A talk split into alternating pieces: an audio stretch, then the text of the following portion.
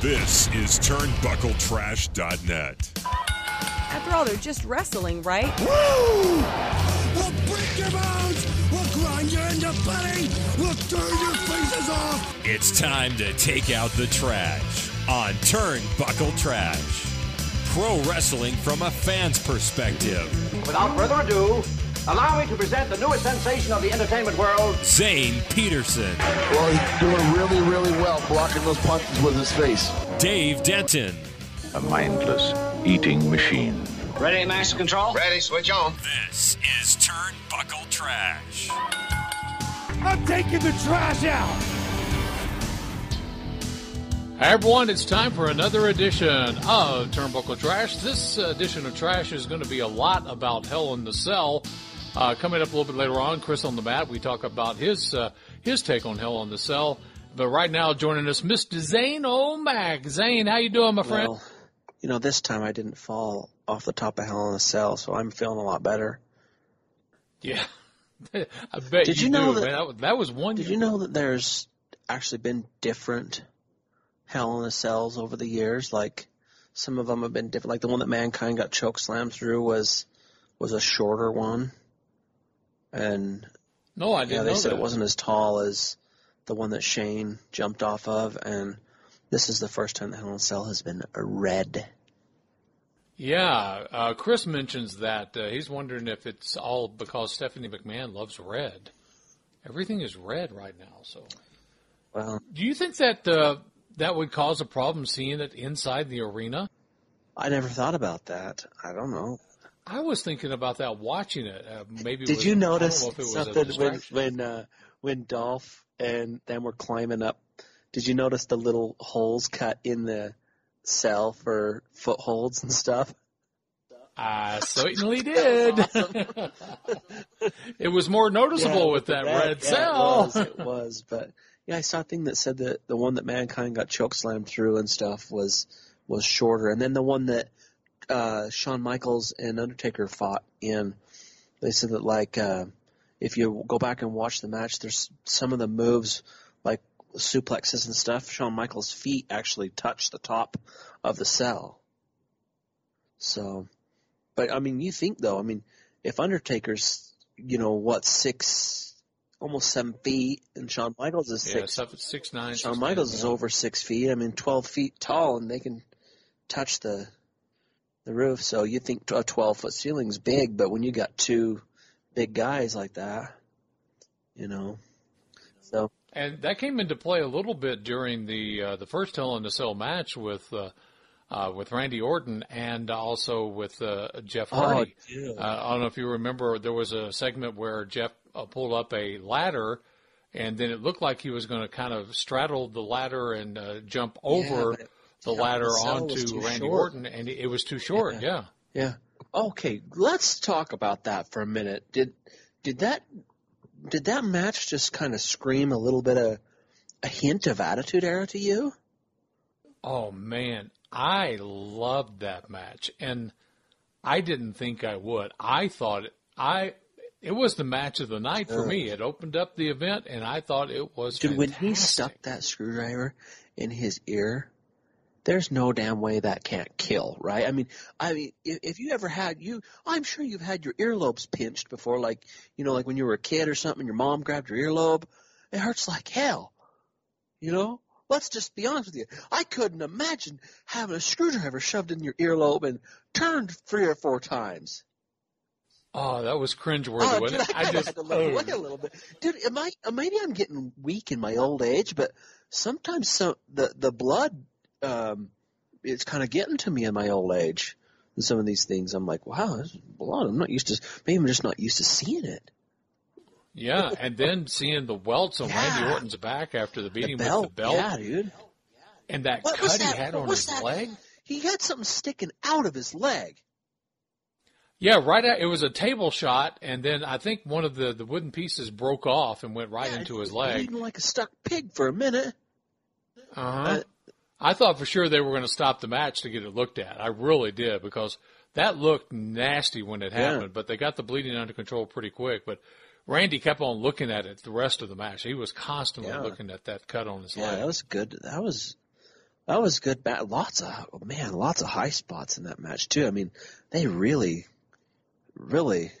Uh, I mean, it makes you wonder what the thing that I think about when something like that is like, what do they talk about backstage? You know, does does Randy and Jeff sit back there and go, all right, you know, let's steal the damn show tonight. Let's give them one hell of a match, you know, because um, I, re- I recently his brother Matt gave an interview and they talked about he talked about the woken Matt Hardy versus the broken Matt Hardy, and they asked him it was in a podcast or something. They asked somebody asked him about how you know what the difference in the characters were, and he said, oh, you know there were some similarities and stuff. He says, but he says the WWE he says I didn't have complete and total creative control over it. He said so, and he says and he he said that actually didn't bother him.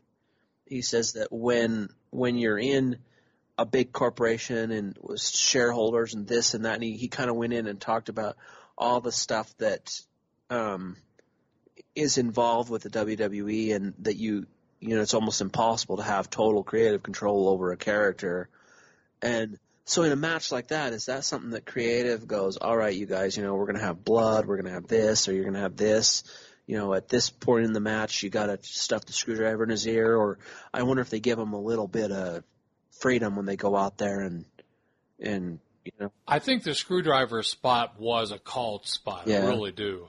Uh, as far as the welts on the back, uh, that's just something I think that happened. I think they were calling it, but they they weren't expecting to bleed like that. And then you have the accident with the table. I mean, Yeah. that, that was nothing they could really handle. But I do believe that that uh, that earlobe spot was uh, because he had done basically the same thing with his finger on SmackDown Live. And I think they said, well, if we, we just turn it up and do that screwdriver, and they probably knew exactly how far to take. Oh, yeah. Yeah, I I'm imagine they might you have done it backstage a little bit to see where uh, Jeff was saying, no, no, no, no, that's too much. you know, Well, so do you remember? Do you remember when, um, when Cena, when well, when Lesnar returned right after Cena lost to The Rock? Um, what was that WrestleMania? Was that thirty or what was that?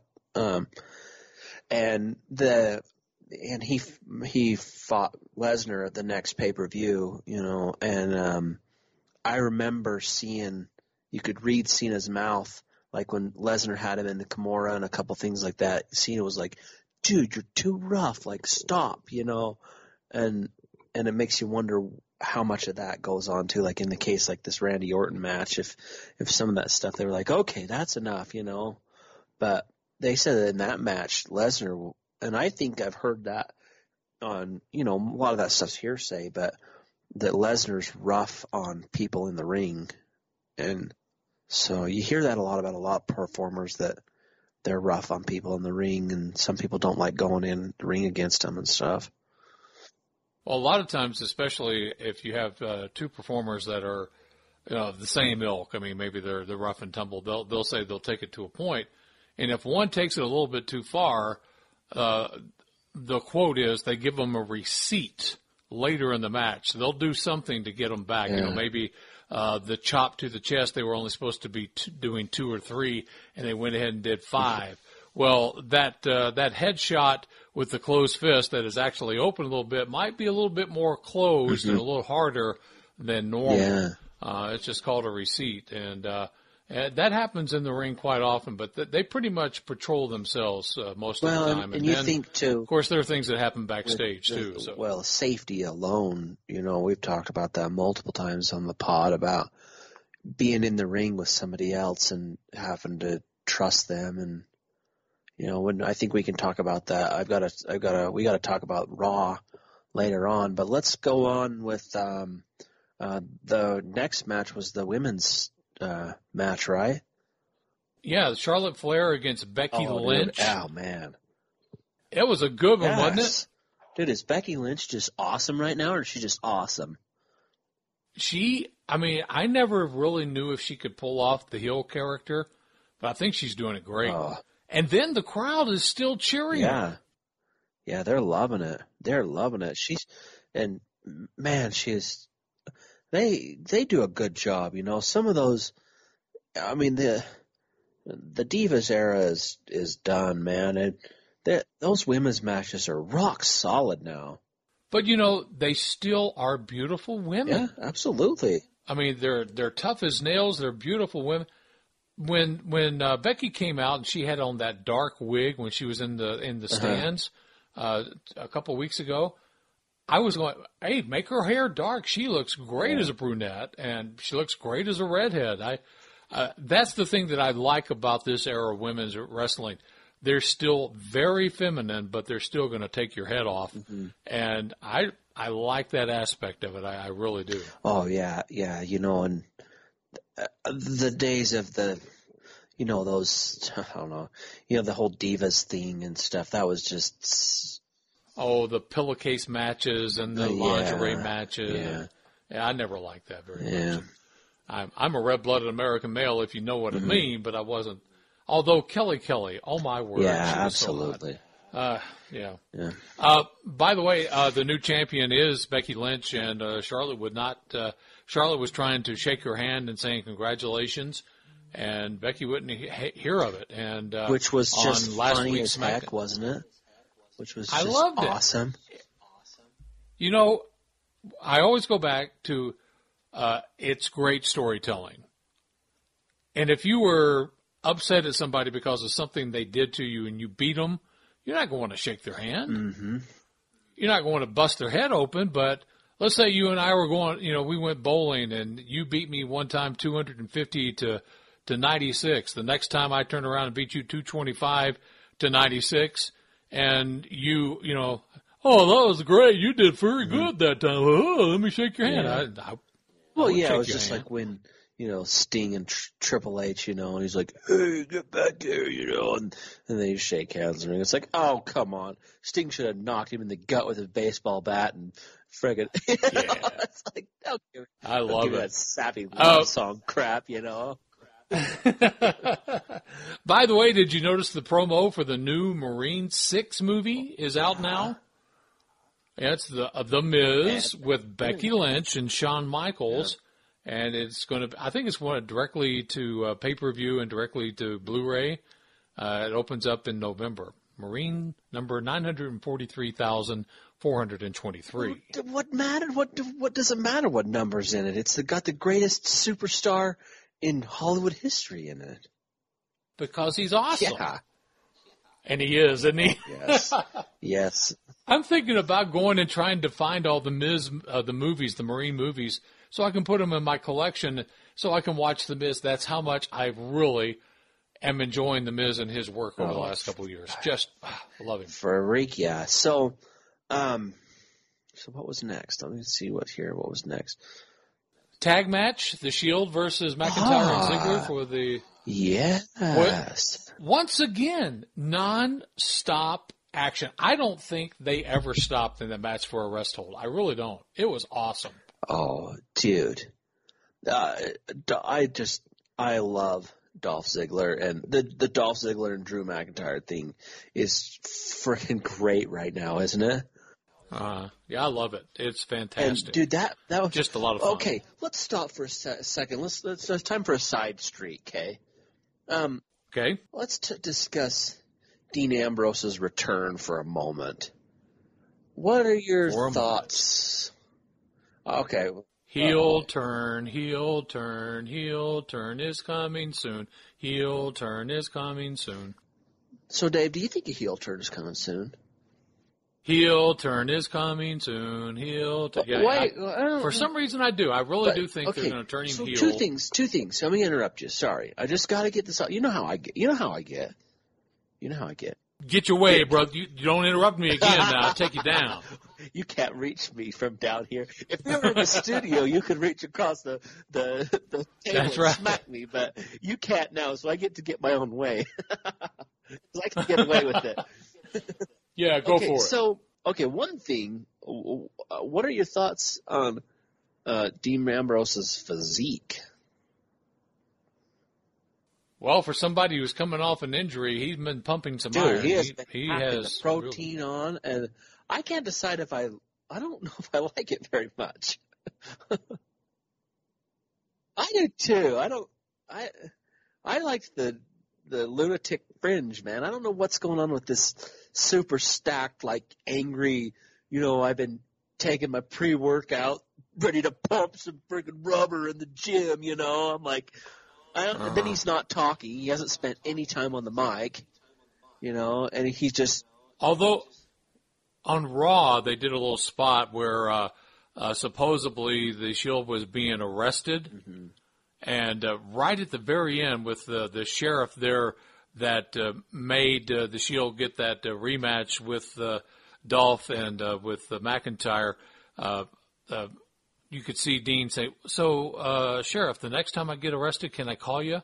I liked yeah. that. That was kind of more of the old wacky who uh, the Dean. sheriff, what the name tag said on the sheriff.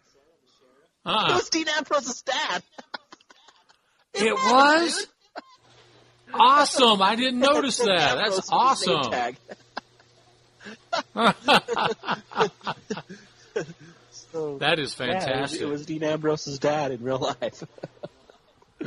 Oh, I I didn't notice that. That that that's awesome. You know, a few years ago, Hacksaw Jim Duggan uh, was doing some promos in the ring, and his dad was a a, a a policeman also, and he made reference to getting patted down by the official in the ring, and then he said uh, nothing that my dad didn't ever do to me, and then he winked at the camera. I just that was so so great. Yeah. So So, so, but oh man, that that, you know, it just seemed like that.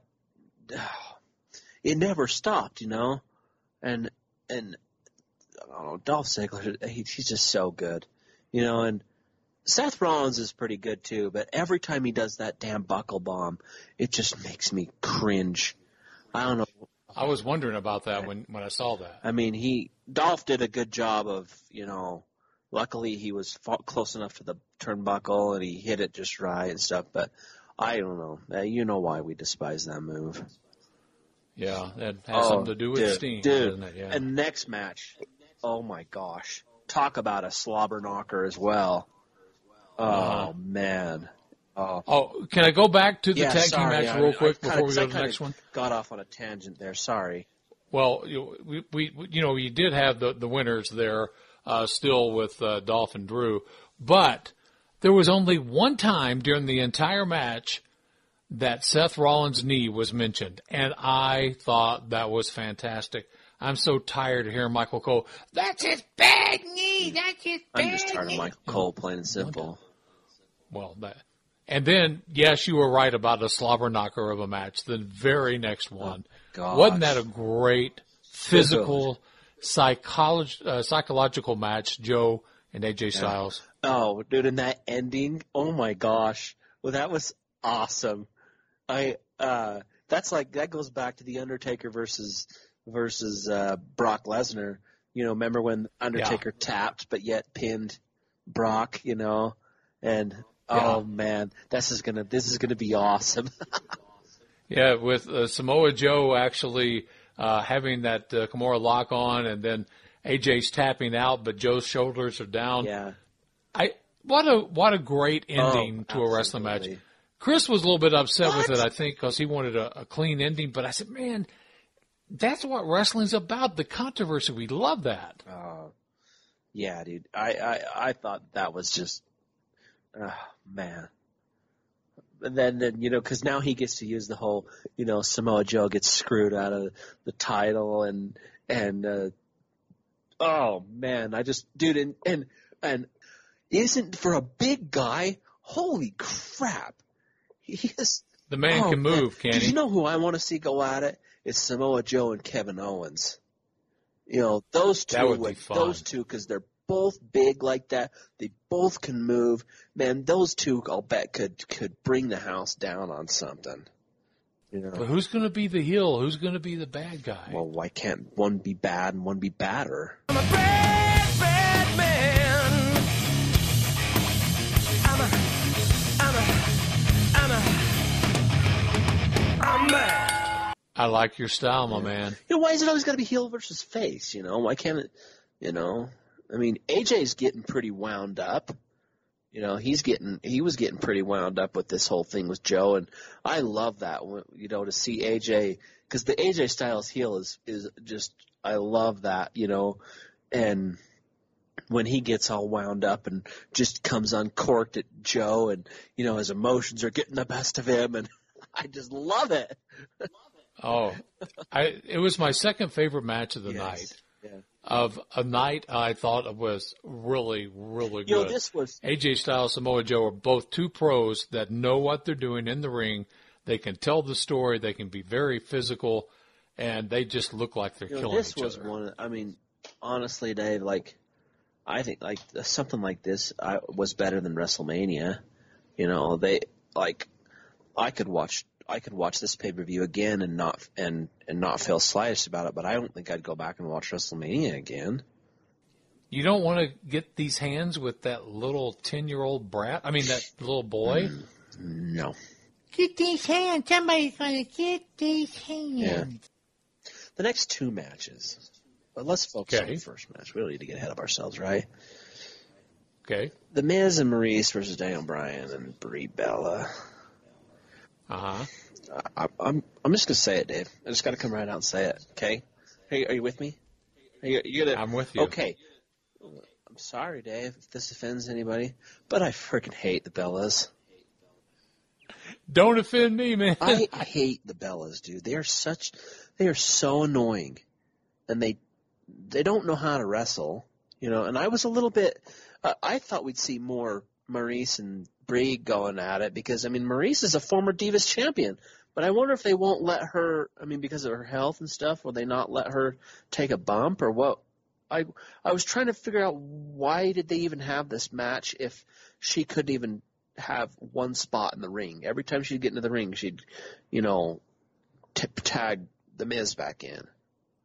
I think it was part of the storytelling, but Maryse did get injured, and that's basically why she retired from the ring. Uh, and I don't know if uh, having the baby just five months ago played any part of it, but uh, I, I thought it was more along the lines of, you know, uh, let's just make this part of the story, letting letting her uh, tell the story that she, you know, she's the heel. She doesn't do anything, but she whips in there and pulls the tights for the for the win. Um, but Maryse could go when she was wrestling. She, you know, she did fairly well. I, I enjoyed Well, she's two-time her. Divas champion, Yeah, so she should be. You know, I mean, she looks like she's in excellent shape. I, I don't know though. yeah, she is. But I don't know. I kind of, I'm kind of sick of this. The, uh, for the freaking feud of the year, this has fallen f- a little bit flat, in my opinion. You know, th- Well, yeah, I know why they did it. I mean, they were they were trying to set up the two reality shows against each other, and frankly, the Miz and Maryse, uh, the Miz and Mrs. on USA was so much better than the stuff that's on E. with the Bellas and the Total Divas and the Total Bellas. At least f- for what I enjoy. have you watched Uh, Miz and Mrs.? I watched three of the six episodes. They're still available What on. is it like? Funny. Is it really? It is funny. Uh, the Miz, you know, he plays the goofy character. He still gets out there and he does, uh, you know, he does his heel stuff. Uh, but there's a, but they're getting ready to move out of Hollywood, moving to Texas, and uh, his wife wants this very expensive cake, and evidently the Miz watches every penny that goes through his wallet Really? and he went with a less expensive cake, but he was going to have it delivered. But his dad comes in, and uh, they're uh, driving near the the uh, the bakery for this part, getting ready for the party. And the dad says, "How much are they going to charge you to deliver this cake?" And he told him, he said, "Let's get it ourselves." And then they wreck the cake, and Miz has to go back and buy like an eight thousand dollar cake. Crap. Yeah. So coulda- you coulda bought a uh, you know, how much of that was set up? I don't know, but it was pretty funny. I, I got to admit, it was pretty funny. There wasn't any of that fake drama like they have on Total Divas, and also with the Bella twins not getting along, and you know, I just I thought where the Total Divas and Total Bellas got uh, where it was good was when they went backstage at the events and they showed how things happened backstage, not when they were out and about acting like Miss um, and stuff. idiots. You know, I, I didn't like that part of But I, I did like the Miz and uh, Mrs. Uh, on USA. I'm gonna try to watch some more of that. So when's Ronda Rousey going to be on Total Divas? I think probably in the next season. Oh, really? Is she really yeah, going to be? I, and it's starting. I think Is she, starting is she really really soon. going to be on it though? Probably, Really? at least a couple of times. Yeah, Dude, okay. Uh, but I, I will say this: I will say that the Daniel Bryan and Brie uh, was better than John Cena uh, the John Cena and Nikki against the Miz and Maryse. That was pathetic two years Yeah, ago.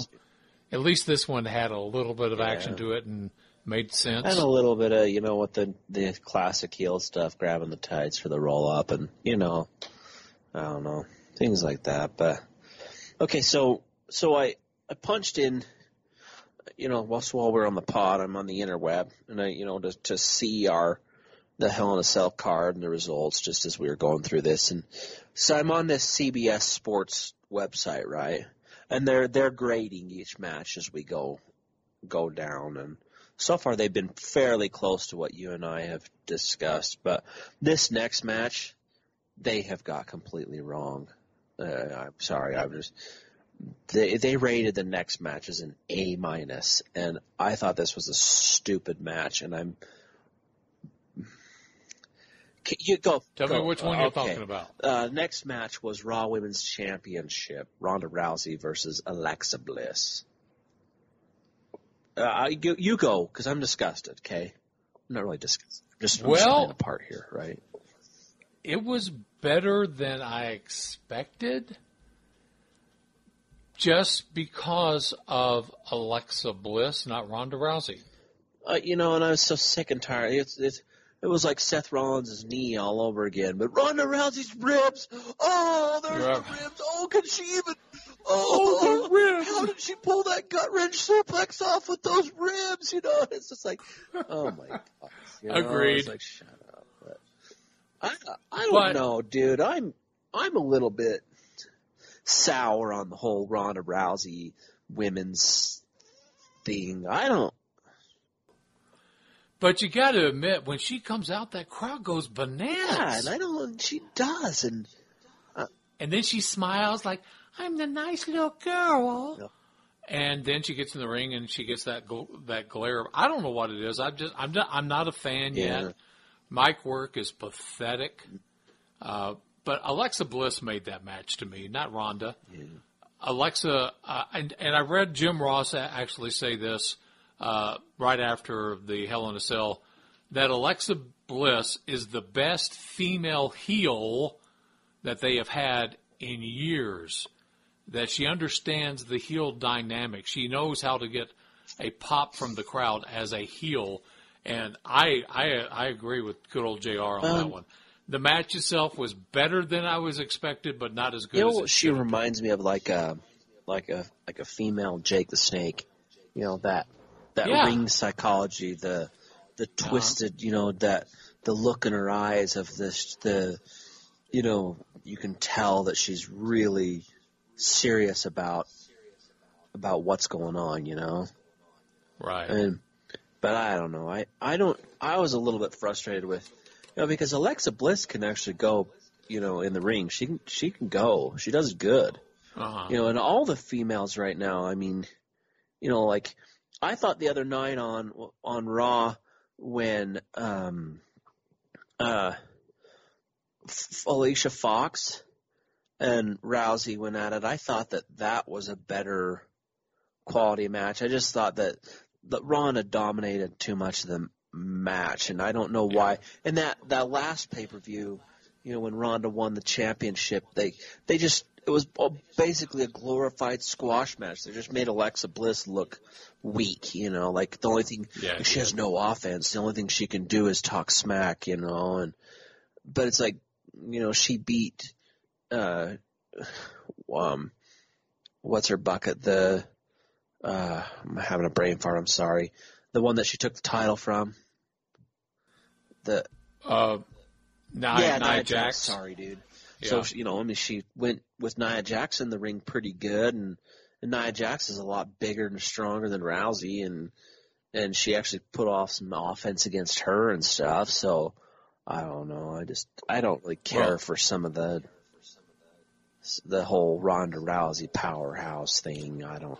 Yeah, I'm not that wild about that, but there are two notes from that uh, that match I wanted to pass along. I don't know if you heard Renee Young when uh, they came out at the beginning of the match with Alexa Bliss and Foxy, and uh, Foxy was dressed in that white jumpsuit of some sort with a hat, and Renee Young says she looks like David Bowie. I loved it. I laughed out loud at that one. That was hilarious. Good job for her. And then Alexa Bliss evidently did suffer some sort of arm injury in that match, and uh, she woke up uh, Monday morning not feeling well with her arm, and Tuesday uh, they were worried about possible uh, nerve damage to that arm. What is it? But uh, I haven't heard anything else about that, uh, so they might have to be changing some of the the matches. Because that's what they had soon. to make. They had to on Raw with some some stuff too, didn't they? Yeah, they did. Yeah. Huh. So I mean, so what are your? I mean, so CBS Sports gives it an A minus. I would give it about a C minus.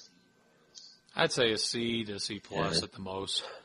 I thought it could have been a lot better, and I think they're you know they're probably basing that a lot on trying because of the crowd reaction to Ronda Rousey, and uh, the way that the, I mean, I am so shocked that the crowd gets into her as much as they do, because you know her last what two fights in the in Ultimate Fighting or whatever they call it MMA, she didn't look good and and she hasn't done great in the WWE, but for some reason the crowd likes her, so more power to her. I I'm just not a big fan. So So, uh, comicbook.com is reporting that Alexa Bliss was said to be dealing with an elbow injury, one that actually caused her to lose feeling in her arm. WWE attri- attributed the bum arm to Ronda Rousey's armbar, which may or may not be true. Bliss withdrew from the second season of the Mixed Match Challenge.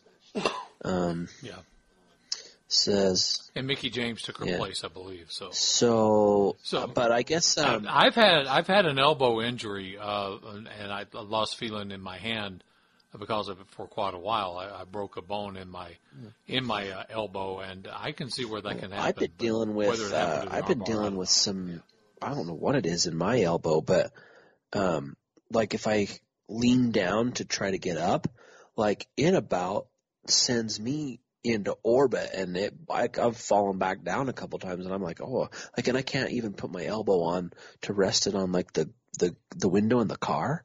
I can't do that anymore. It hurts so bad sometimes. So I could imagine that those could be pretty um but so what in, But d- did you know that my elbow injury was caused by a professional wrestler? Well, I know that. Uh, didn't Ted DiBiase step on your hand or something? Yes, Ted DiBiase did step on my hand, but when I was a teenager, I knew a guy that was in training to to do wrestling, and he lasted for all of maybe four months. But he was trying to show me some things, and I fell wrong, and I broke my elbow. So I say that was my wrestling injury. But Ted DiBiase Senior did step on my hand during a match in uh, Louisiana near Mooresville. Real Yeah. quick side note: True. What's going on with Sasha Banks? She's hurt too, I guess. Yeah, she she's dealing with some bumps and injuries, and uh, Boy, yeah, she she um she's had an injury-prone career. You think is she, is she done or what's going to happen? Uh, no, I think she'll, you know, maybe they'll give her a couple of months off to heal and then she'll come back or maybe she'll just kind of slow down trying to let things heal.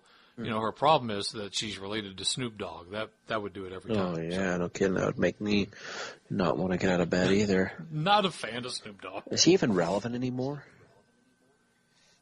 More relevant than you care to know. Is it He's hosted game shows is on it TBS. is he still Snoop Dog or is he like just Snoop now? Because he doesn't he change his name every? It was Snoop. No, that's P. well, it was Snoop Doggy Dog. Then it was Snoop, Yeah, then Snoop Dogg, Dogg. and now isn't it just Snoop? I do like some of his stuff, but I'm not a big Like fan. murder you know? was the case that they gave me. Dear God, I wonder how they saved me. Like that.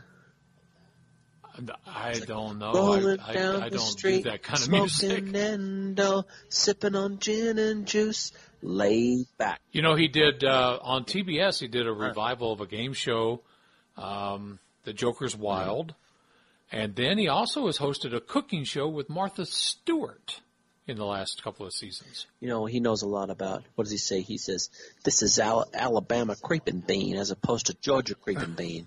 They say, "Oh, do you, Uh, you know a lot yeah. about golf? I know even more about grass." I uh huh. yeah, he knows a little bit about grass. Yeah, Mhm. So, but get back Okay. into the world of wrestling here, guy. well, Snoop did. He was, didn't he? He's been uh, a celebrity guest host on Raw before. Oh yeah, I he might even be in the Hall of Fame. I don't know. Maybe he is. So, last but not least, the main event, Hell in a Cell. Hell in a cell. Dun. Braun versus Roman. A monster against a dog. Yeah, sure. What'd you think? I don't know. I thought they drug it out for way too long. But I did like it when Braun yelled out in the middle of the Hell in a Cell match. He says, "Stay Yeah. down, you moron!" There was some cool spots in it. Uh, and there was some spots that were kind of like when Roman Reigns goes, uh, running around the ring, you know, and he just runs right smack into the, you know, he's like, like, gonna, Uh-huh. I'm gonna go for a little sprint real quick and then wham, you know. Wasn't that the one where he, where Braun picked up those stairs and just clocked Yeah, him? It's like, it's like, oh, hold on guys. I gotta get my laps in real quick. Gotta go for a sprint around the ring. And then it's like, Which way did he go, George? Exactly. Which way did he go? This is like he's like, I'm gonna get him, get back here, thump right in the face. And they're like, Stay down, you moron. One of the announcers is like, oh, Roman's got diamond plate imprints on his head now, or something like that. I was like, yes, yes, he Loved does it. on the the steel diamond plate aluminum steps. Those steel steps. It's like if those things were steel, Braun would have a hard time even lifting them. Uh-huh. So, uh, what did you think about the ending with the return of that guy? Be honest. I mean, it was okay, I guess. I mean, it was kind of fun. I mean, you know, you always. I'm glad they didn't announce it or that it was still kind of unexpected, but I just still I'm not a Brock fan, so I don't know. I was like, I guess did he finalize his deal with the UFC and uh, there he's there's no doubt in my mind that he'll win the title back and he'll be they're gonna they're gonna use that publicity thing to death, you know, of him being a UFC champion and uh you know and uh a WWE champion, you know. Uh, so I got to tell you real quick while we're talking about UFC, when last time I was up in Cache Valley, a couple of my old friends from from my old work at USU, they invited me over to one of the UFC fights. It was just a a lower card one. It wasn't a big. It was still on pay per view, but it didn't have any real big names in it. And they were advertising for that um, Conor McGregor fight. And I don't know. I don't keep up on UFC, so I don't know who Conor McGregor's fighting. But it was it was the one where they like he was dissing his buddies or whatever, and so they went and found the guy on the street, and they like broke the window in the bus, and like they were gonna beat this guy up, and and um and my friend Vinny goes, he says, because for you know when I worked at USU, they all used to make fun of me for being a professional wrestling fan. They were like, "Oh, MMA is where it's at," you know, and I says, "You guys," I says, "There's no difference." Says, "There's no difference." I says, "It's," uh, I says, "The only difference between MMA for between UFC and WWE is a little bit more acrobats and some of the hits land." I was like, "It's all storytelling. It's all hype. It's all." You know, and Vinny goes, when he, when when this commercial comes on between you know Conor McGregor and this other guy, he's like, I've come to the realization that you're right. He says this is all, it's all freaking smoke and mirrors and like storytelling and you know. I was like, I told you, dude, it's all about entertainment. you know? Let's give him a big nanny nanny boo boo. I mean, Yeah, it's like we were right, Uh, you were wrong, we were right. I don't know, dude. Who knows if if the if the I mean I know there's no doubt in my mind that those guys are absolute wonderful athletes. I'm not trying to discredit anybody at all. I'm just saying that it's all about entertainment, man. Whether it's predetermined, whether the punches really land, whatever it is, you're being entertained. So let's just cut to the chase and say that, you know, same with boxing and all this crap, you know, even NASCAR, even all these other things, you know, they, you know, boxing, they get in each other's face at the weigh-in and, you know, somebody might sneak a, a quick one in or, you know, it's always about, it's always about stirring the pot and getting the, the views and getting the clicks on the interweb and, and, you know, getting the likes on the Facebook and, and, you know, it's just, it's all the same. It, it, that's all it is, man. It's all entertainment. It's all what what floats your boat, isn't it? exactly, dude. Uh, one quick question. Shoot. You had a friend that was you were posting some stuff on Facebook and also Instagram of pictures that he was taking in San Antonio that he Ah, worked the Hell in the Cell yeah, event. Let's talk about. So my friend Bobby Teeman is the uh, video display engineer for um, AT&T Stadium in San Antonio, Texas. Uh, so I used to work with Bobby at Yesco Electronics. He's a wonderful friend of mine, an excellent, excellent human being. Um, and Bobby uh, uh, was offered a job uh, in San Antonio, the with the the Spurs. Basically, it's um, and uh, they they offered to move his family down there. They gave him a huge raise, and so he works all of the events.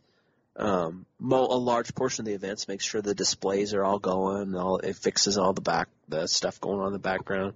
Makes sure the cameras are all hooked up to the display right, and and so he's got quite a little thing. And so he called me um, a couple days before Hell in a Cell and said, "Hey," he says, "There's something coming up this weekend." And he's not a wrestling fan at all. He says, "It's a WWE. It's called Hell in a Cell." I was like, "What?"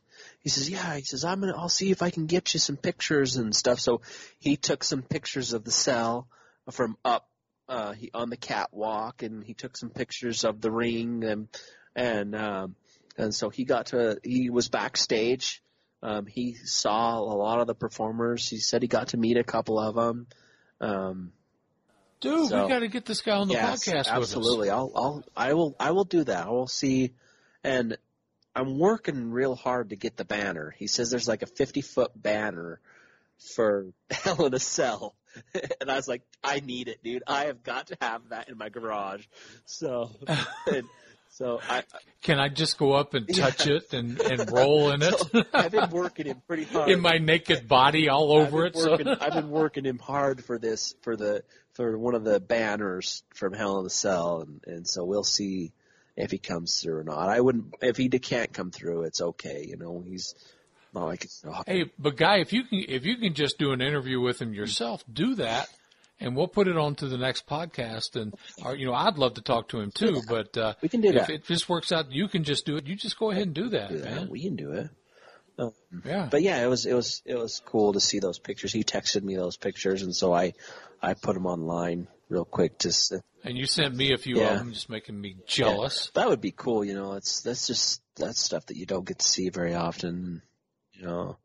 But um real quick I want to talk, I mean, I guess I don't know. I kind of interrupted you on the final match. What did you I guess rewind back to that? Tell me what you thought of it. Well, I'm not a Lesnar fan, you know that. Uh, but I didn't mind it. I thought it was okay. The only thing was when Heyman's screaming out, "Give me the keys! Give me the keys! Give me the keys! Give me the keys!" and then Lesnar kicks in the door. Yeah, uh huh, right. It's chained. Uh huh, yeah, right. You know, sometimes I know you have to suspend belief sometimes, but every once in a while you just go.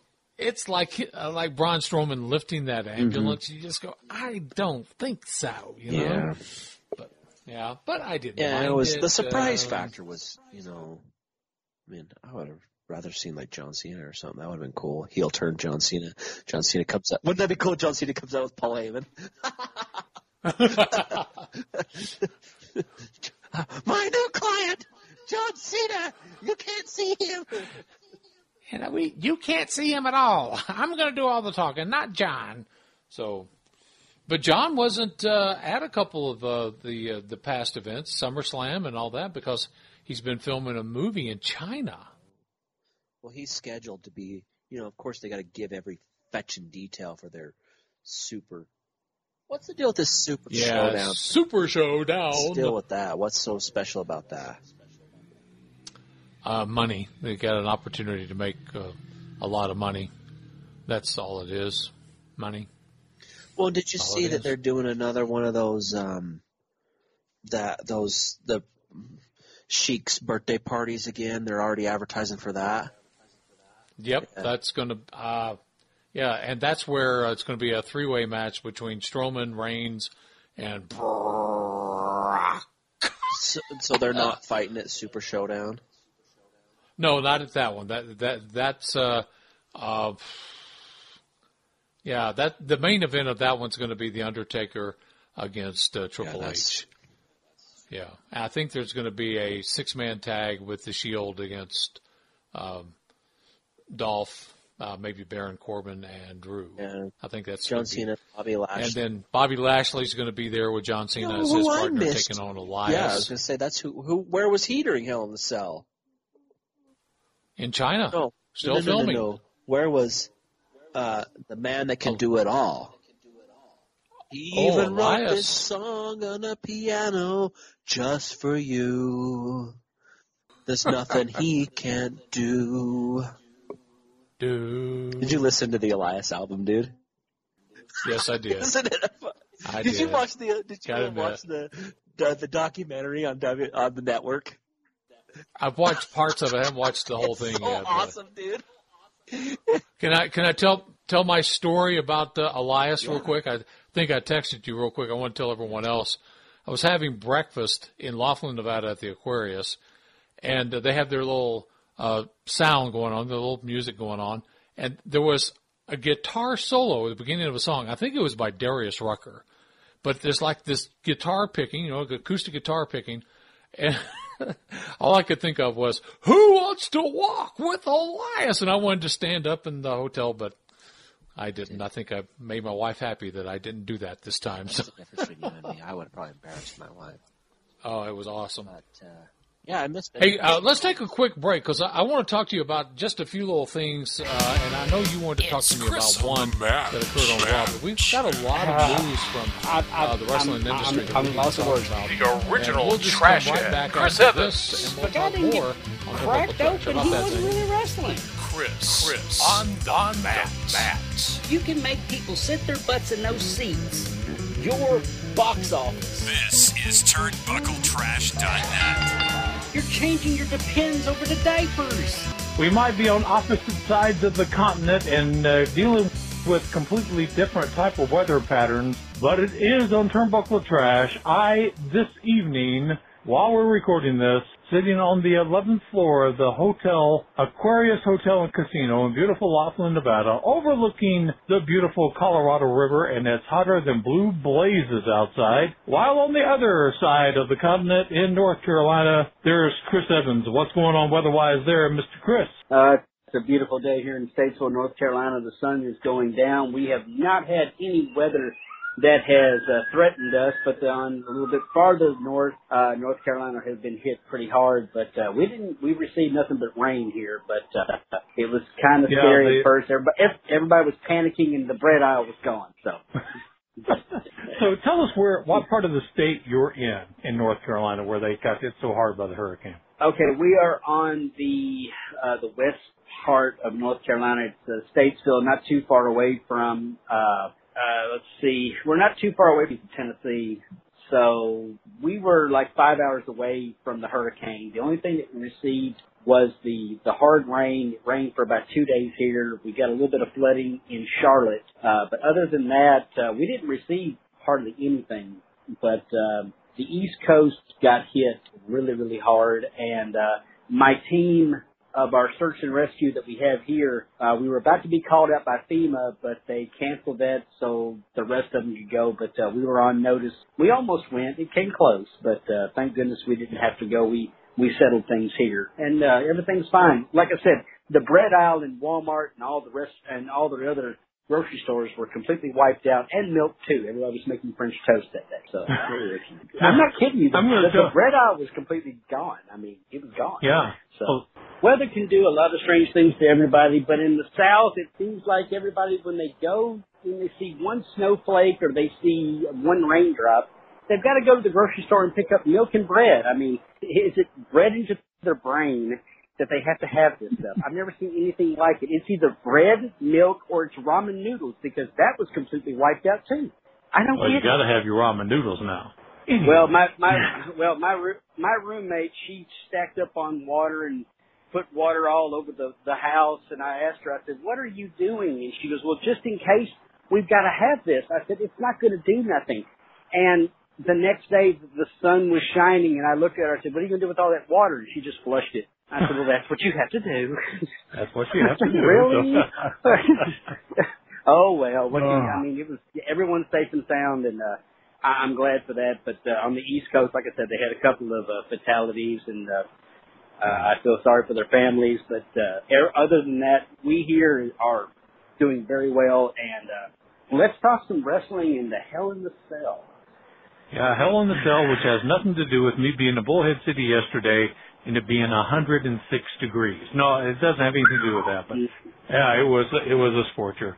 But uh, yeah, Hell in the Cell took place in San Antonio, Texas, and uh, overall, I really enjoyed uh, Hell in a Cell. I mean, you know, we do that rating system where you give it four stars or whatever, and I would give it uh, three and a quarters right now. I give it about three stars. Uh, the reason I don't know why they changed the color of the cell. I mean, I think I think that was weird. that was kind of weird. I mean, does Stephanie McMahon have something with red? I mean, they have this obsession with red. The belt's got to be red. The ring's got to be red. Hey, let's make the cell red.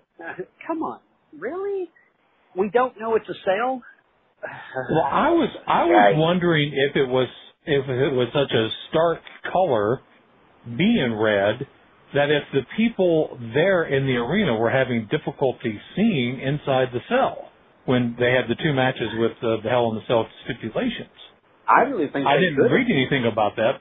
I, I think they would have had trouble seeing it because I mean, in the regular Hell in the Cell, you could actually see what's going on in there. But I've never been to a uh, a, a match where they had something like that, so I really can't. I, I wouldn't be able to tell the observation. I don't really know.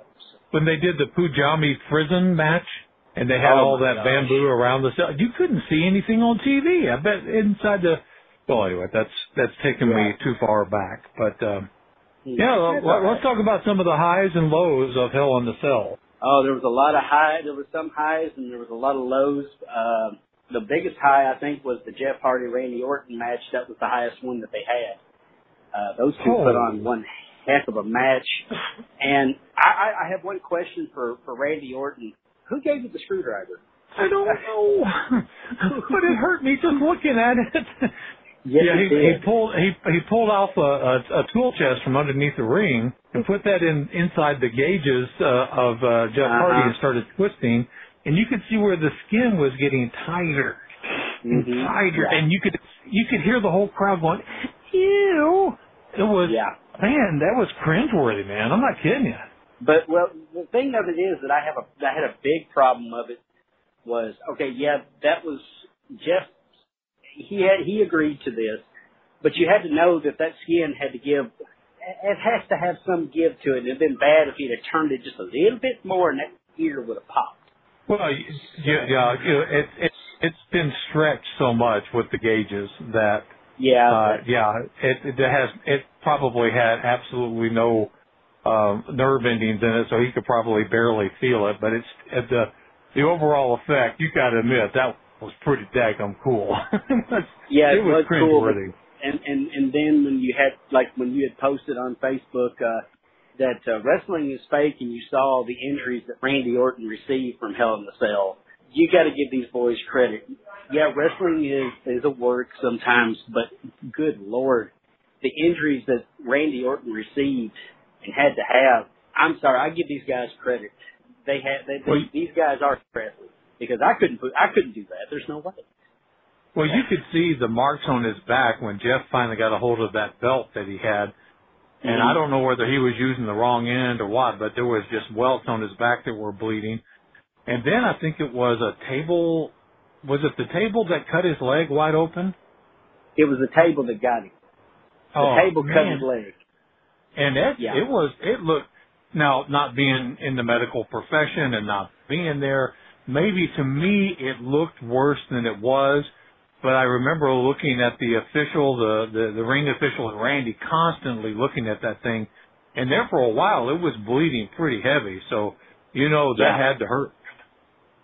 Oh, it did. I mean, the man, you know, he was in pain. When they finished the match, they had to rush them back and make sure that everything was okay. And they, when they took the pictures and they posted it, I looked at it and I just cringed. It's like, okay, that's, uh, that, uh, ooh, mm, no, no thanks. Uh, No. even if I get Yeah. a cut at work, I, sometimes I cringe at mine, but my gosh, that right there, he he went through a cheese grater. Oh, So- his back looked awful. Yeah. Oh, his back was, Uh, but oh, his back was awful. It- yes. Yeah, it, it uh, I mean, it was, it was something to see. And, you know, I, I was kind of glad to see the WWE push the envelope just a little bit more. Now, of course, the performers have to agree to all this stuff, but, uh, you know, they've had some pretty, pretty bad pay-per-views over the last year and a half where they're supposed they've to have had- the highlights and yeah, they're just not that good. no, these pay per views that they've been putting on lately, the the ratings are just not there anymore, and everybody's getting tired of the same matches. And I mean, we all knew what the Hell in the Cell was going to be until they had a couple of surprises in there. But the pay per views for the WWE is just it's not there anymore. They're just not. It's not the same. To me, it's not. I mean, to other people, they may think it's great. To me, no. I, I just I've seen it all. I, I was just going to say, I, I think they paint them sor- themselves into a corner sometimes by having uh, a basic monthly pay-per-view. I think they just paint themselves into a corner. They can't set up uh, a really good feud angle line without doing basically the same matches over and over again. And then Yeah. I, I'll tell you what just drives me up a wall is when I see a pay-per-view match and then they redo the match the next night on Raw or Tuesday Mhm. night on SmackDown. Yeah. That to me is completely unnecessary. Mm-hmm. Um, but they'll just go ahead and This is a rematch from Hell in a Cell. We're going to have it here tonight on SmackDown Live. no, I don't think so. They ought to do something different. Maybe have a run in or something, but not the same match. Come on. Yeah, that's the problem. They just they're so limited on their talent roster anymore, and everybody has seen everyone, and they don't have no no new fresh faces that need to come in from NXT or a surprise. They need a surprise, somebody to come in that they would never expect. And I mean, yeah, they had a couple of surprises in the Hell in the Cell, but who wants to see Brock Lesnar? Who wants to see that? I'm okay, tired fine. of Brock Lesnar. You know, you might be on Brock Lesnar. I was sitting there when when he came out in the Hell in the Cell, uh, the Braun Strowman and Roman Reigns match. Mhm. I went, come on, give me a break. And then he kicked the door down. It was another, come on, give me a break. Uh, and it wasn't breaking off a piece of that Kit Kat bar. I'm telling you, it just Yeah, well, that Kit Kat bar had turned white from old age, and you don't need to unwrap that anymore because we've already unwrapped it and threw it in the garbage three or four times. We don't want to see him anymore. I thought he was done. What did Vince give him a pile of money to say, "Come on out here and kick the door for us real quick and make people go ooh"? I don't think that's no. exactly what he did, man. you know. And once again, I sorry, give but- I'll give him. Go ahead. God, I'm sorry, but you kick a door, you know, we all know it's jury rigged. No man can do that. Unless he pulled out his sword of power and said, by the power of Grayskull, and bam, he kicks the door. What the heck? Come on. So you mean to tell, no, you mean to tell me everybody that shut that door didn't say, whoops, I shouldn't have done that, and all of a sudden he comes off the hinges. And then this man comes out. No. Please, people. You're not that strong, Brock. Go back to UFC. Let, let, let me ask you a question about that final match, okay? Go ahead. Here's the question about the final match. Out Uh-huh. comes Dolph Ziggler and Drew Mm-hmm. McIntyre. Out comes Dean Ambrose and Seth Rollins, and they Mhm. all climbed to the top of the cage. hmm Now they showed uh, Seth and Dolph coming down the stage, and then both synch- synchronized jumping off the stage onto the table. I mean, that was a spot that that didn't look good. I mean, falling on the tables from that height, yeah, it looked good, but both of them jumped uh, like they looked at each other and said, "Okay, let's jump," and they did.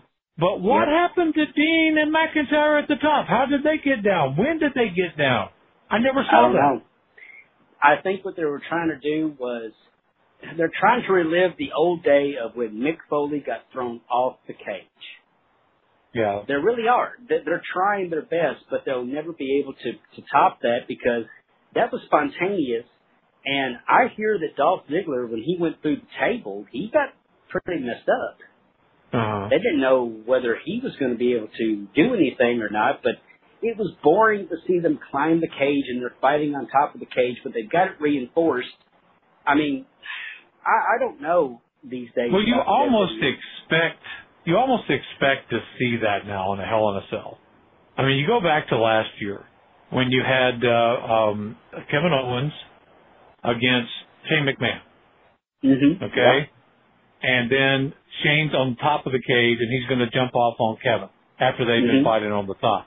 You Of almost course. expect. I mean, the crowd is expecting that type of of shot again. This Yes, was about halfway down the cell, and I'm not I'm not belittling the fact that they fell quite a bit into a, a wooden table, and Mhm. it had to hurt like you know what, and Oh, hopefully yeah. they didn't get too banged up. But the crowd is expecting that now. But I sat there and watched all that. Then I watched the Brock Lesnar junk that came in, and I'm saying junk because I want to use other words that uh, I say Yep. this is a PG PG-13 podcast. But I mean, I'm sitting there. I'm going. What happened with the guys up top? Those are the two I wanted to see fight. Those are the two I wanted to go at it. I mean, Mhm. I'm sitting there saying, I want to see Dean and Drew. I want to see Dean. And and then it was Yeah. like they just completely forgot about them. I don't know what happened to them.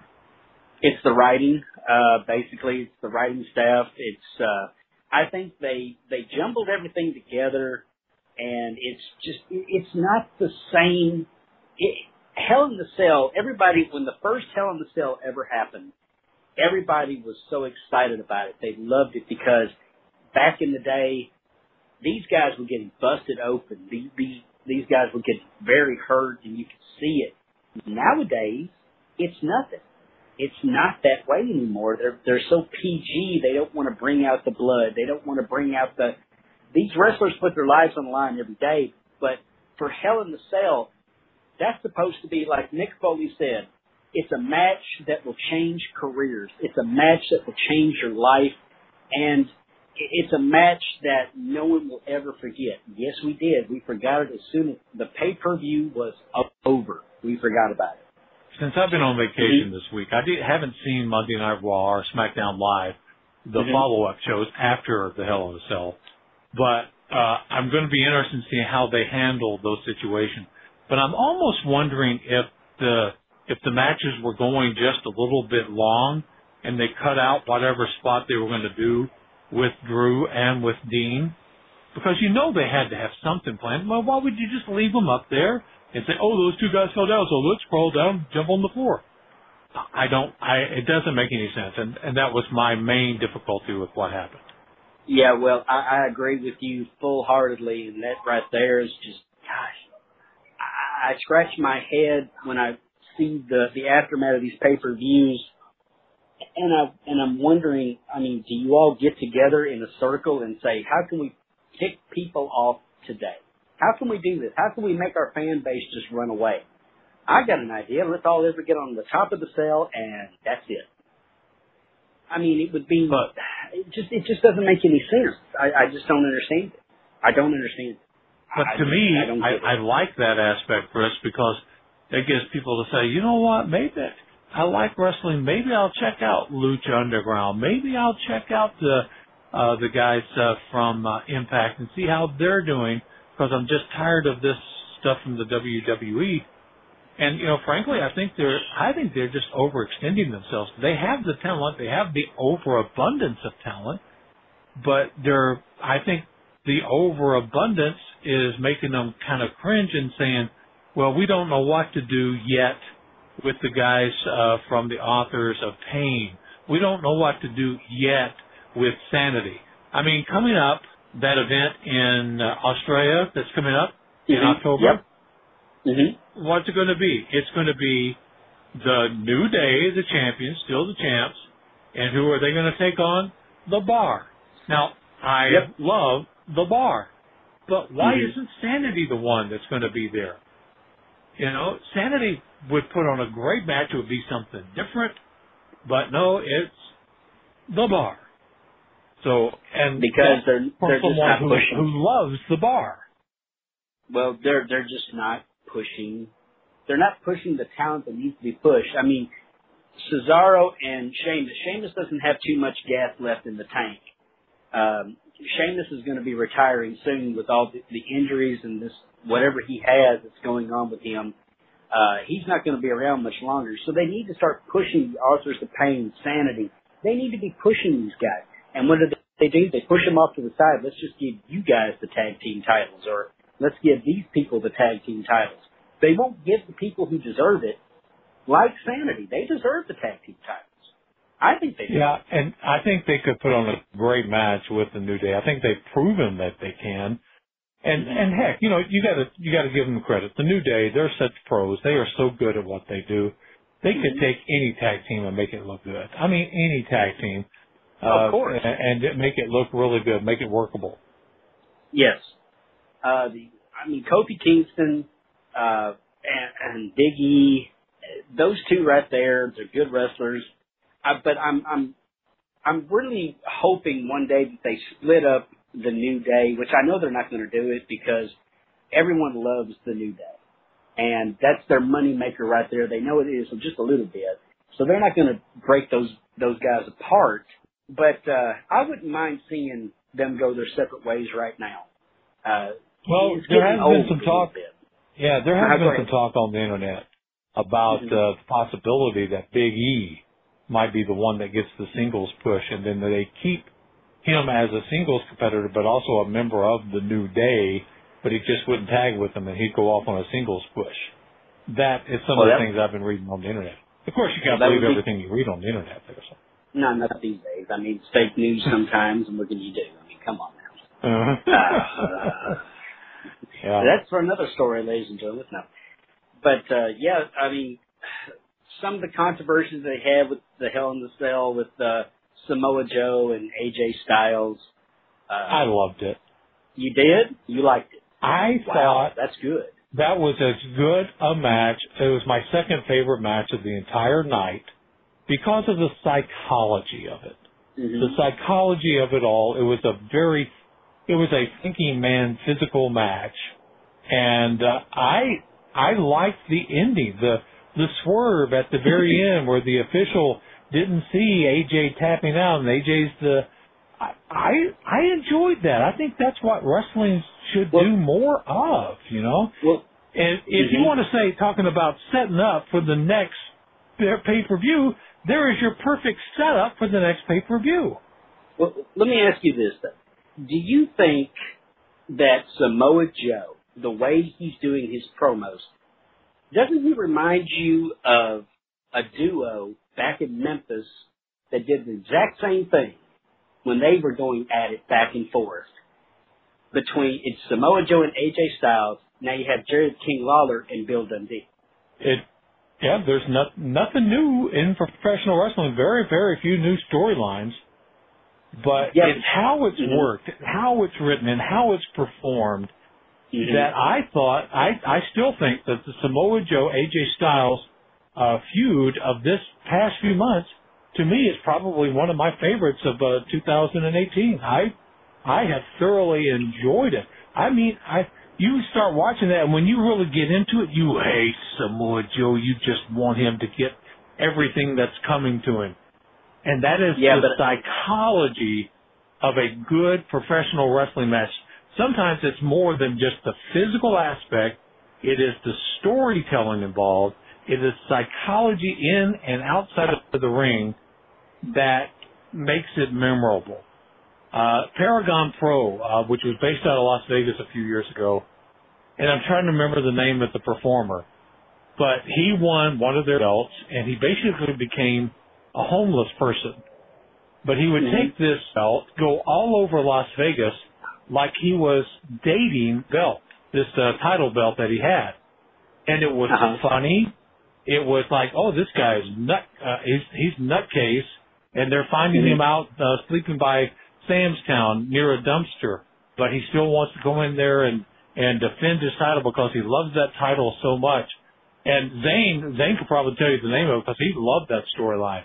But every once in a while, you got to get a little wacky. Every once in a while, you got to get just a little bit out there, push that envelope just a little bit much, and then, and if you have to rein it in, rein it in. But I don't think they had, need to rein this in with Samoa Joe and AJ Styles. I've I've thoroughly enjoyed it. I've enjoyed it because they brought in family. They brought in his little, AJ's little girl into it. Uh, how they convinced AJ to let Samoa Joe do this is Mhm. beyond me. But I, I've enjoyed that side of Samoa Joe because that reminds me of the old Samoa Joe from TNA, the I don't care attitude. Uh, it was good because it brought out and it showed a heel, an actual Yeah. heel. And uh, There's very few that- that's far between. yes, that's true.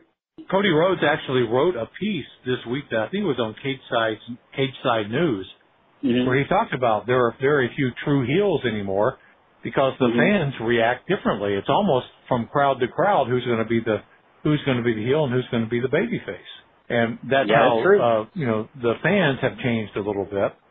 But if you if you were texting me today about Dominique, uh, Rey Mysterio Jr.'s son, is starting to Mhm. perform now in Canada. Oh yes. If you oh yes. if you think back, Eddie Guerrero and Rey Mysterio Jr. had a really long feud involving the same Dominic, where Yep. Eddie wanted to be his daddy and Rey was fighting for the honor of his son.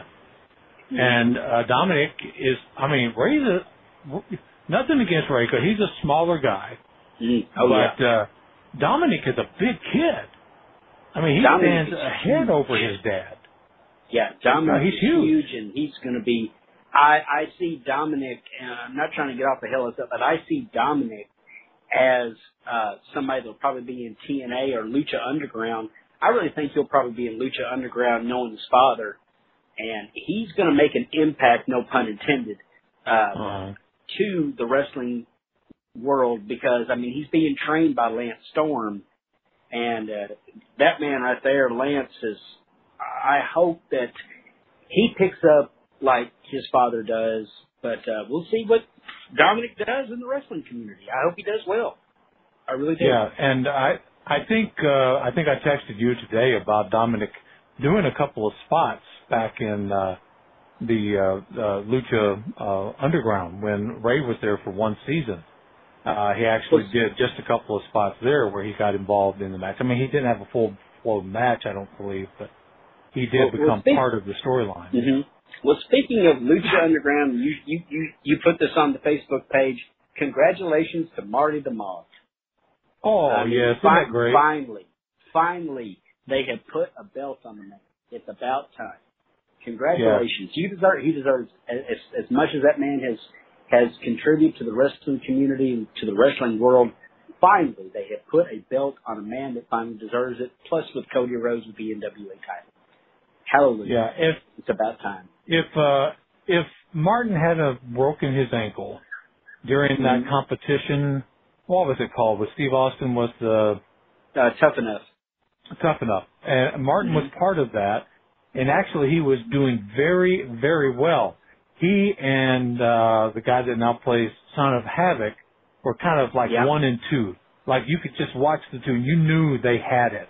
And now they're Mhm. both pretty big stars in the lucha world and uh Mhm. and all the independent scene.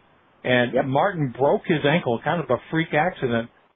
I think that if that hadn't happened, he would be a big star right now because the WWE would have developed him developed that character or developed a character with him. And uh, now here he is. He's the Lucha Underground champion, and uh, it could not happen to a better moth. I mean, yes, Marty I, is, yes. is he really is a great guy, and he plays that moth character so well. Uh, last season, I don't know if you've been able to watch Lucha Underground very much, but Marty was carrying a lunchbox to the ring with him, and it had Aztec Pride printed on it. And he Mhm. was being introduced by Melissa Santos, and while he's being introduced, he pulls in a lunchbox and pulls out a sandwich, and then he goes up to Melissa and puts it right in her face. Oh, the Lord. look on her face was priceless. So Marty and I, I, I don't consider myself a good friend of Marty. We know each other. That's you know, it's like a Facebook Mhm. note. Yeah. We've met a couple of times. We've talked. So I'm not going to call him a good friend of mine. Just I just know Marty. So I Mhm. I IM'd him later that day, and I said, "Did Melissa know what you were going to do?" They said, "Oh, she never knows what I'm going to do." And Oh, that led Lord. to him uh, getting his hair cut in a match. Uh, he, Mhm. he'll, do anything if it'll advance the storyline, and that's what I admire about Martin Casaus, Marty the Moth Martinez, and I just couldn't be happier for the guy to get a little bit of nationwide pub now. That because when when he goes out and performs on the, either the Lucha circuit or if he's on the uh, independent circuit, he's going to be known as the Lucha Underground champion. They can put that Mhm. right on the on that banner or former Mhm. Lucha Underground champion. And Mhm. Lucha Underground is a very popular promotion, so I am so happy for you, Marty. I, I can't express the words. And uh, I mean, when you played that crazy, I'm going to say it. They called him from the crowd last year, crazy bastard, uh, all the time. They would chant that from the crowd. He plays Yep. it so well, and uh, he's a little crazy. He's not. He, he's a Yeah, little he's- out there, out but there. man, He's Marty, congratulations, man. That's awesome. That's great.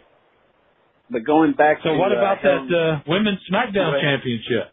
I was just about to bring that up. Uh, Becky Lynch uh, winning the w, uh, the women's championship, and she is the perfect heel right now. I love it how they were they they thought it was a back and forth match, perfect, and at the end of it, Charlotte Flair comes in the middle of the ring, goes to shake her hand, and she turns around and walks off. I loved I it. loved it. That was perfect. That's what you need right there. A champion that it's almost like bringing out the old Stone Cold Steve Austin. I ain't gonna shake your hand. You ain't. You're you're nothing right now. You're not a champion. Bam, out the door she went. That was good. Um, and like I said before, they're, they're building Charlotte up to be like her daddy. She's going to be a 16-time women's champion, I believe. But uh, we'll see what happens to Becky Lynch. I think that uh, I I don't know who's going to be the next opponent. It's not going to be Charlotte. I don't really think unless she has her claws in it where she gets a rematch. But um, who knows? Maybe it could be uh, who's the female, the the, the Japanese. What's her name? Uh, Asuka. Oh, uh, Asuka? Asuka. Which uh, could be. Not. Asuka's not doing too well with WWE right now. She's not too happy. She wants out of her contract as well because they're just been burying that woman. She they've just been burying her like crazy. So maybe they'll get a hold of Asuka and maybe Asuka can finally win a title in the WWE. But uh, Becky Lynch, congratulations, you won the women's title. But it was a, it was a good storyline. They played that one very well. I liked the storyline that they had between those two. And uh, at the end of the match, when she walked off, that was perfect. That's what needed to happen right there. No handshake, just walk off. You had the belt. You're the champion. So you you proved what you wanted to do. I, I like that part. Yeah. That was good. This was upcoming uh, pay per view that's going to be the all women's pay per view, the Evolution. Uh, Mhm. There has been talk about reforming the four horsewomen. Of course, they couldn't do it with uh, with Becky right now, but with Mhm. Charlotte and uh, with Ronda Rousey, and then uh, Shayna Baszler, I think from down in NXT, and then they probably would add Nat uh, Natalya Neidhart uh, going against somebody at that Mhm. women's pay per view. I Yeah. don't, I don't know if that's going to happen, but that would be interesting. That would be uh, something to do. Uh, uh, I like the idea of factions, even in the women's uh, division. You know, when they do the uh, the people, um, uh, geez, I, I don't have my notes in front of me, but uh, uh, the the factions they have now on uh, Raw and SmackDown, the three team members, uh, I I think that's good for the tag team division and good for the division on men or women to have more, you know, to have factions in there saying, you know, you know what, we're not going to do this. The faction of the Shield going against Braun Mhm. Strowman and going against Yeah. uh, uh, Drew McIntyre. Uh, that gives you, you know what it gives you? Team Mhm. Names. It gives you That's team true. names. Yeah, it's the. Cowboys against the Giants. It's the Raiders against the Chiefs. It's the Mhm. Shield against whatever they calling themselves now. you know, it's a that, and I think that's that's good for wrestling. It gives them team name. But I think it's good to have. I mean, if the four horsemen, or the four women, the four women horsemen were to come back, and uh, it would be good to have Ronda Rousey uh, be the leader. She'd be like a Ric Flair. But I, I mean, I could see Charlotte going in to there, and she would be like Ric Flair. I mean, but she mm-hmm. couldn't have the, you know, the the personality like Flair did.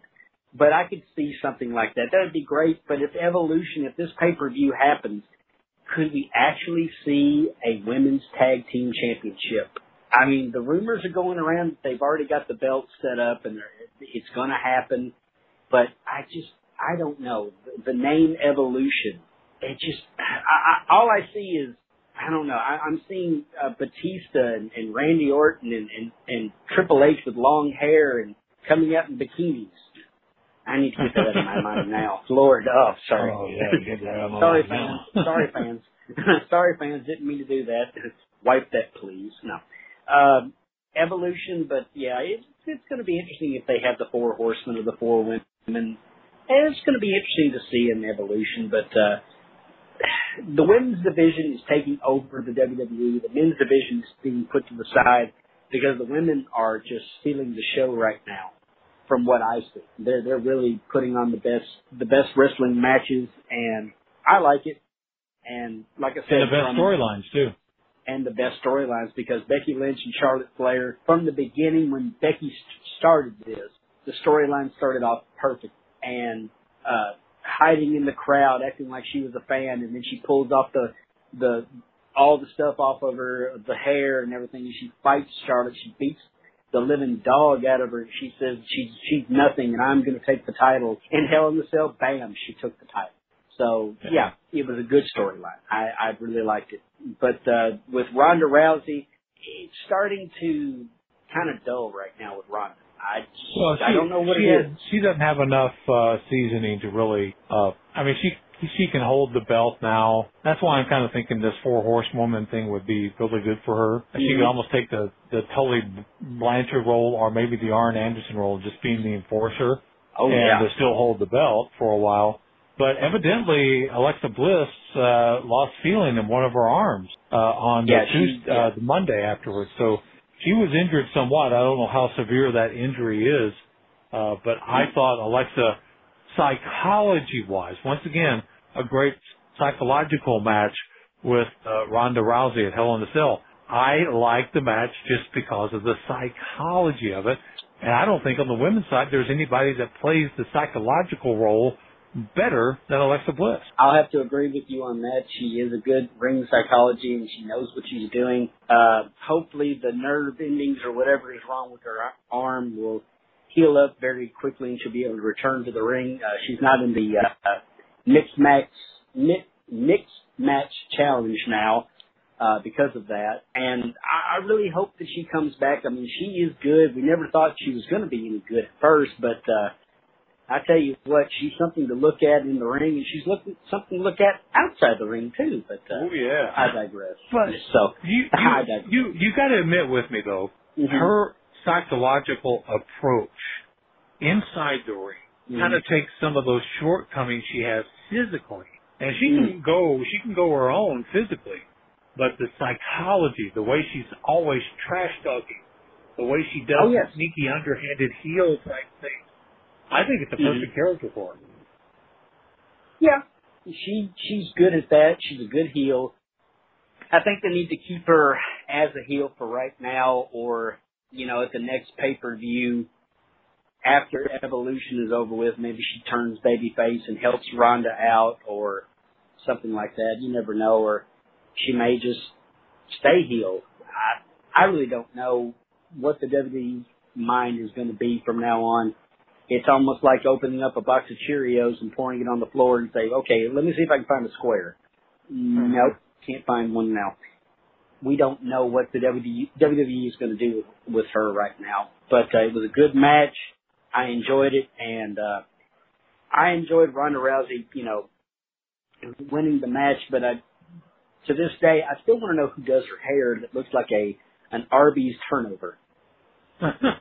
Uh, whoever does her makeup and, and and and hair, please stop. She's giving me nightmares. I mean, I, I thought my wife was ugly looking when she, she put her makeup on, but good lord, that one right there will just turn your head and make you scared. Stop. Why are you making me nice like now?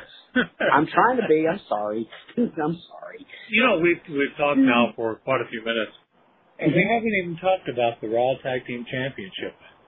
Oh yeah. It's like it took a complete total backseat after the B B team lost to Drew McIntyre and Dolph Ziggler, and then they had to bring in the other two members of the Shield to take them on the pay, at the pay per view. Uh, well, that I, I'm saying the B team they deserve more because they were getting such a pop from the crowd. Oh yes, I like the B team. They were bringing the tag team division back up. They decided to put the belts on Ziggler and Drew McIntyre, and then the Shield decided, hey, let's let's put the Shield in there and let them win the titles. And it was a a 360, and Dolph Ziggler and, and Drew retained their belts, which I really wasn't expecting that. I really thought that they would put the belts on uh, Dean Ambrose and Seth Rollins, but uh, I was wrong on that one too. But you've seen these matches before, except for Drew and, and Dolph, but I don't know. So, I mean, what does that do to people like the B Team and the Revival and to Ascension? It just puts them back to doing nothing. They're going to get beat all the time. When course, these, all three of those teams are fun to watch, they're very professional. They can hold their own, and the mm-hmm. crowd would get you. The crowd gets into them, but I think they've got to find those big those big name stars a way to get into the spotlight. And I, I just I don't particularly like it. I don't like it when they bury talent that's. I mean, when they when they had the revival, it reminded me of uh, Arn Anderson and Tully Blanchard. Those two were experts in the ring. And the revival reminded me of those two, but then the burial of the revival, it just happened like the Ascension. Uh, shoot, they buried them right after the the first time they came on Raw, like the second time they came oh. on Raw. They barely yeah, it. they over with. So. Yeah, the Ascension they've been on the shows, but I don't know if I've ever seen them win a match they're they're enhancement talent. Of course, you know you got to have enhancement talent, but to make the talent work as enhancement talent, you've got to let them win a couple of times, like they saw with the B team, mm-hmm. and let them get a little bit of the credibility in the fans' eyes. So well, I, they had, I, I'm just, I'm stumped. So they they had the Ascension looking like the Road Warriors they were the second coming of Hawk and Animal, and then they became the second coming of a let's just bury you right into the middle of the ring. Let let our top tag teams just destroy you. Let the old mm. the old guys destroy you and wow. make you a laughing joke like they did with the uh, with the other teams. It's it's ridiculous. Why do this to a team that could be tag team champions? It just doesn't make any no. sense. And the the Raw tag team belts don't really mean anything anymore. Just like the SmackDown no, tag team titles, they don't mean anything anymore. No belt, no belt the WWE has has any meaning except maybe the women's the women's division. That's it. And, and you know, part of that, as I've been, yeah, as I've been reading, part of that is that evidently Vince is not a tag team guy. He likes the the singles competitors. But there's a, a large part of the audience, like myself, and I think yourself, that love tag team wrestling. Oh, I love tag team wrestling. I mean, I've, I've been a fan of tag team wrestling since Ax and Smash or Demolition. And uh, mm-hmm. the Road Warriors and uh, the Brainbusters, and I mean, yeah, I I love tag team wrestling, and that's that's what is good because besides single wrestling, you can see a team that can work together perfectly. And right now, you're not really seeing that. You're seeing these teams that are mashed together, and you're just scratching your head, going, "Okay, what are these guys going to do?" Nope, I just don't see it anymore. It's just the WWE to me is if you want a sleeping pill, watch a match. That'll put you to sleep in about five or six minutes. Well, it's boring. Let me ask you It's another boring. thing here. Yes, sir. Yeah, let me ask you something about uh, on our last podcast or two podcasts ago, we were talking to the MK Bandit. Uh. MK works with Tommy Dreamer. He works with Destiny Wrestling. He's going to be at UCW Zero this weekend in Salt Lake City. Uh, he Uh-huh. works with a lot of different organizations, in New Mexico, Phoenix, and Mhm. all over. Uh, and he is a quote manager. And I'm going to Yes. pull out a portion of our interview and play it over again from the MK Bandit, who is a quote manager in professional wrestling, because I read something early this week about Vince McMahon seeing the success. Paul Heyman, the mouthpiece.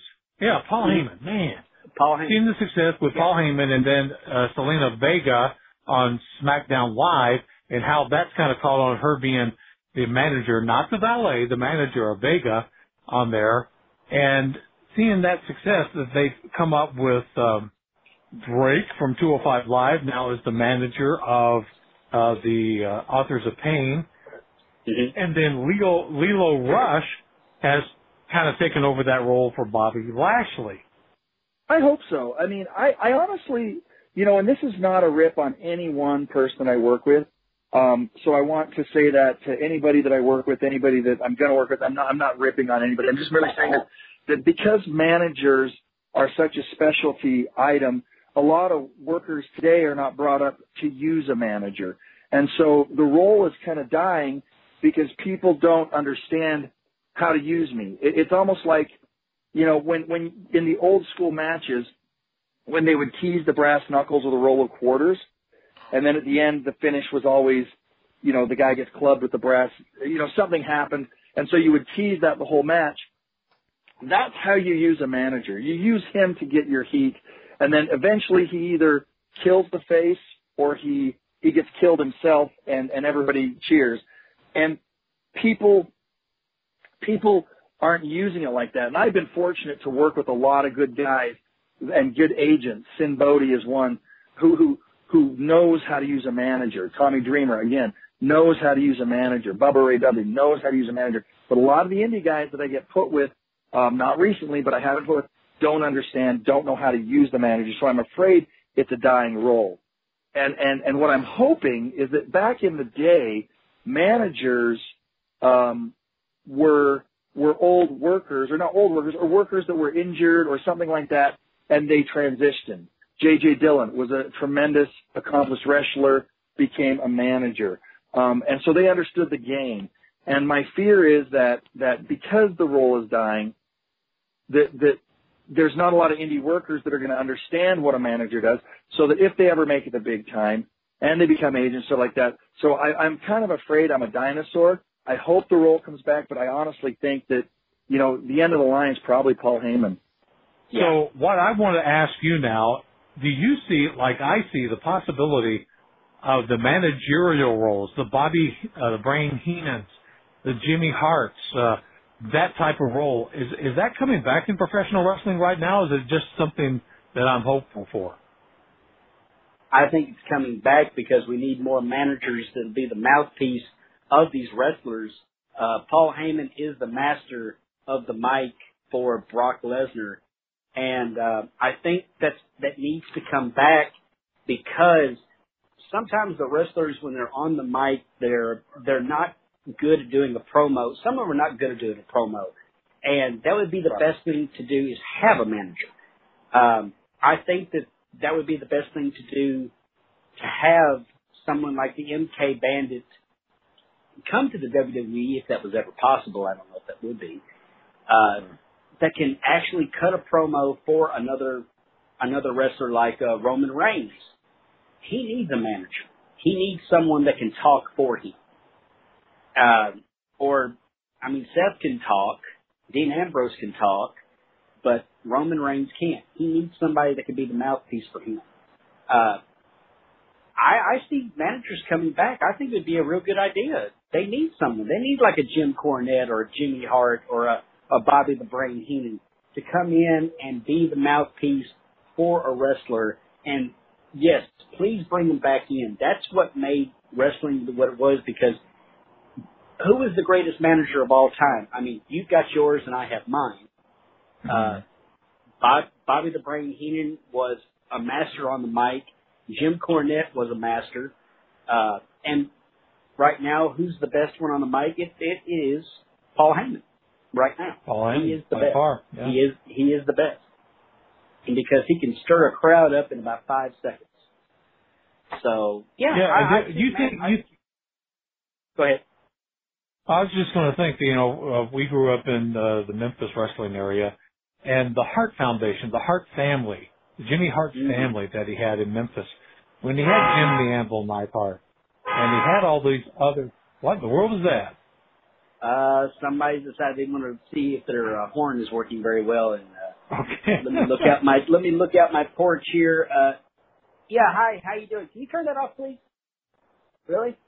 Thank you. Bye. Okay, let's get back to what we were doing here. Thank you. Okay. Um, but I'm remembering all these years when the Hart family, when he'd have a stable of 10 or 15 wrestlers that he was out with all the time. And what a great job Jimmy Hart did uh, with Oh, those Lord. wrestlers. And then when he went to the WWE and he managed Hulk Hogan and all those, Mm-hmm. uh, it, uh, I think there's a role there that I, I hope to see coming back. And and like I said, I'm going to pull out that uh, interview with the MK Bandit, and I'll, I won't play the entire interview. I'll just talk about the role and the perceived role for the future of managers. It was a very interesting little conversation. It'll be part of this turnbuckle trash. Sounds good to me. I, I listened to that whole thing, and I was on the edge of my seat listening to this gentleman. And uh, yeah, I mean, I I don't remember what the MK Bandit looks. I'll have to look him up again because I can't remember what he really looked like. And uh, but yeah, he, he was a. I, I see him like a uh, oh a Paul Bearer. I mean, he was a he was a good manager and he was a good talker. The man knew Uh-huh. what he was doing. So yeah, I think managers would be best to come back. That's what we need. We need to have a, a heel manager or a babyface manager. Eh, let's see what the WWE will do. Uh, it all depends on what side of the bed Vince wakes up on. Sometimes he wakes up on the left Depends on what his meds say that day. Yeah, it depends on what uh if, if Hunter says, Look, you need to take this this pill, go to sleep, let me take it over for a few minutes. Please. well, that's going to be I'll real interesting. Any other any other final thoughts on Hell in the Cell, my man? Uh Hell in the Cell, I give it a three star. It was okay. Not the best pay per view in the world. Um let's see what happens at the next one and uh The Undertaker and Triple H's last match together at this uh where are they going? Australia. They're playing in a cricket field. Okay. They're going to have a field The of la- crickets. The field of cricket. That's what this match is going to be. Is, is a field of crickets. The last match of I Undertaker no- and Triple H. Hmm. Go ahead. I have absolutely nothing. I, to me, it's like, oh, I'll watch it, but uh, Mm-hmm. am I excited about it? No. No, no. I'm not excited about John Cena uh, teaming with. Um, going to be Kevin Owens. He's teaming with. Yes, I believe so. Yeah, Yeah. I'm not excited about that. I, I think No. that card over there needs some help, and I think they're wanting to do that last that last match with Triple H and Undertaker as their biggie, and it doesn't hold that Well- much of interest to me. I, I, I really think that there's going to be a swerve to it. I think Shawn Michaels is going to interfere somehow. He'll interfere Well- because they're going to have a they're going to have a match. Shawn Michaels is going to come back. I mean, it's in the card that he's supposed to be by March of next Uh-huh. year. He's supposed to be back in the ring one last time for the showstopper. Um, I really think they're building up another WrestleMania between the Undertaker and Shawn Michaels and this will be the Undertaker's. Hopefully, this will be the Undertaker's last match, and Shawn Yeah. Michaels will get his redemption and he'll beat the Undertaker. who knows? I mean, it's been bled too much, and it's time for Mark Calaway to ride off into the sunset. We, we've seen you enough. Go by, go by, go. Just, just leave. You've done enough But damage. Chris, Chris, Uh, I'm going to say, give the man credit. He's taking as much money to the bank as he possibly can, and that's what this business is all about. We can sit here and complain. We can sit there and say we don't like the story writing. But man, if those dudes are making money, more power to them because money is the root of all evil, and my Yes, roots do not run very deep, and I No, want some deeper mine. roots, but I don't want Mhm. to be evil for them. I, I just want some But deep there- roots myself. But But if he can make some money doing this, more power to him. hmm But there is a little happy news. We have a five-time marrier uh, for the Ric Flair has been married for the fifth time now. He's a 16-time world champion and a five-time marrier.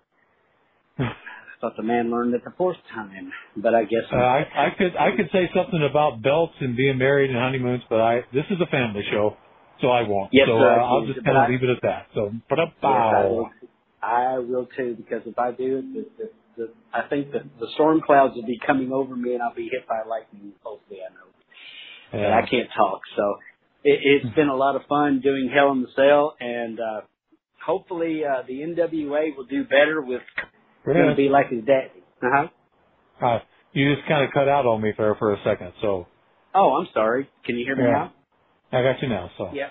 Okay, so what? But the NW, like I said, the NWA. Hopefully, they can make a comeback, and uh, I know the Impact is Impact is making a huge stride in the ratings. They're doing very well. Lucha is doing very well. I mean, all the independent circuits are doing excellent, and uh, the WWE stocks and all their ratings are plummeting.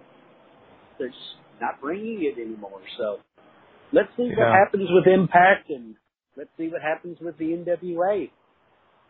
I And I'll get a little- gonna. Uh huh. Go ahead. uh, just go ahead. Go ahead. Finish your thought. Well, I I think that the NWA, now that they put the belt on Cody Rhodes, Cody will uh, try to boost up the NWA and hopefully his biggest thing right now that I see what Cody is trying to do, he wants to show Vince, I left for a reason and now I'm showing you why. And the Young Bucks are saying basically the same thing. I don't want to deal with you because of you don't let us have creative control and you take more of the money than you deserve. So Yes, you are correct about that. So, Yeah. But it was Well, fun uh, today. quick, Thank you uh, all very much. Uh-huh. Go ahead. Yeah, I want to give a quick shout out to WGN America and their new show, six o'clock in Mountain Time. It is uh, five a.m. Pacific Time. I believe, without my notes in front of me, it's called Ring Warriors, and uh, it's uh, Austin Aries is on there. Marty the Moth uh, is on there. A lot of really good people. If you want to check that out, it's only a one-hour show, but very well done. of course, there's a lot of different products out there. Chris, thanks for joining us today. Oh, it was great. Thanks very much. And now four o'clock is fixing to come, and I have got to get to work.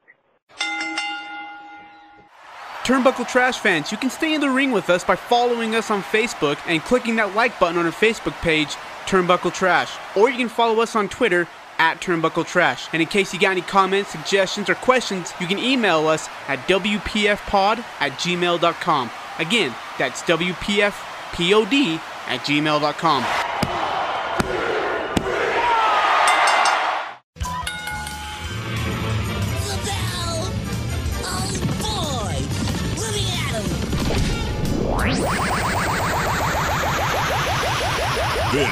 is turnbuckletrash.net. Uh, well, thanks, thanks for uh, the little, little quick advertisement there, Dave. That was sure was nice of you to, to put that together. Um, you know, you spend a lot of time doing those little bits, don't you? They're fun. Yeah. You know, that sure is I love nice of putting your those sure is together. nice of your boss at the radio station to let you talk about us too. Oh yeah, it is. It is nice, and I, you know, I work on two different radio stations. Uh, Cool 103.9. We have a link up available on our website for Turnbuckle Trash, and I also uh, can talk about it on 95.9 KLZX, where I, I talk more about uh, some of the local competitors because I know that some of the people in WAR, the Wrestling Association of the Rockies, some of them actually do listen to the radio station uh, in the Ogden area and also North Salt Lake, and so they know who Dr. Dave is. But uh, yeah, we, we talk about our podcast quite I- often I- that. As long as the boss lets me, I'll go ahead and I know who. Dr. Dave is. I am the Doctor of Rock. Yes. Um, so, dude, um, I I don't watch a lot of Raw and SmackDown. I catch the clips and I catch the, you know, I was doing the whole Hulu thing, but I didn't like the way they were editing it, and I figured I'd rather subscribe to Motor Trend than Hulu. Um, so I canceled my Hulu subscription, and Motor Trend was the same amount a month. So the Motor Trend's got Roadkill, and that's a much better. Um, there's a lot of good stuff on the Motor Trend channel. Right. Um, but uh, I don't know if you happen to see uh, Brie Bella. Um, Uh-huh. So I guess it was a it was a tag match, the the Riot Squad, and versus I don't even know who was in it. Do you even know who was in it? I think it was. I think it was both of the Bellas and. Um, trying to remember who the other competitor was. Maybe Natalie. Um, not sure. Okay, so it was. But yeah, it was the Riot Squad uh, against uh, the Bellas and one other. So So let's see. Um. Well, anyway, so so Brie in in uh yeah, it was the Bella Twins versus um the the Riot Squad and and Liv Morgan, and so so in there. Oh yeah, it was Natalie. You were right. So in there, uh, Liv Morgan's taking a series of yes kicks, and and dude, I don't know if you if you haven't seen it yet, you've got to find the clip of it. Does that not look like that hurts like a son of a biscuit eating bulldog or what? So she's so she's giving her she's giving her the good old fashioned yes kicks and and Liv Morgan's taking it like a champ. You know, she's got her arms up, she's kind of blocking them, but it's looking really good. And then I don't know if if Brie gets a little carried away or if Liv slips a little forward, but she kicks her square right between the eyes and and she knocks her the F out. You got knocked the Kaplamo! out, man! Kaplamo! And how she kicked out of the cover, that must have just been sheer muscle memory or or something or or instinct or whatever. And Brie gets her up and she's walking back to the corner and she falls down. You got knocked the Kaplamo! out, man! Kaplamo! She rung her bell, man. You got knocked the Kaplamo! out, man! Kaplamo! And I mean, and you know, Brie, I guess, did she she apologized via Twitter later on um, to to her, and she says every match on Raw is an opportunity for us to entertain our fans. Our intentions at as WWE superstars is to win the match, never injure our opponents. Thinking about Liv Morgan tonight. Love Brie. Oh. Yeah. I don't know, man. That- That's scary, dude. yeah, she, it was scary. She she could have been hurt a lot worse. Well, and, and the thing and is, they're like putting her under concussion, yeah, like protocol. concussion stuff. I mean, but I mean, she she kicks her square right in the frickin' face, man. I mean, Not once, but yeah, I mean, twice. she she. Oh man. So yeah. Anyway, so that's that's something you gotta. You always gotta be. uh Always gotta be thinking about how dangerous it is to get in that ring, though. But boy, there's sure been a lot of stuff going on. I mean, uh, not just WWE, but um, man, that so we what was it? So has it been three weeks ago that All In happened? yeah, and what a great Oh show that Gosh, was, man. you know, you know, so so let me get let me tell you something real quick, just real quick. Um, believe it or not, okay, there was criticism of All In. Um, lack of lack of storytelling, lack of build up, none of you know, and and it's like, so can they not just go out and have a decent match and it be okay? I mean, it's like people got to find something to whine about all the time, don't they? Uh, they says Yes, that the do. like the the Chris Jericho Kenny Omega thing was like, and there was one other match that kind of had some ROH build up, um, and like that was, and everybody was like, oh, all the other matches were just dream matches, and and they didn't have any really build up to them and any storytelling, and you know, Wah, wah, wah. I'm like, dude, there was some rock solid that that Pentagon and Kenny Omega match. Shoot, that, That was was, awesome. a great match. That was that was an awesome match. I mean, it was that was very entertaining, very good, very good quality match. And then Nick Aldis versus Cody.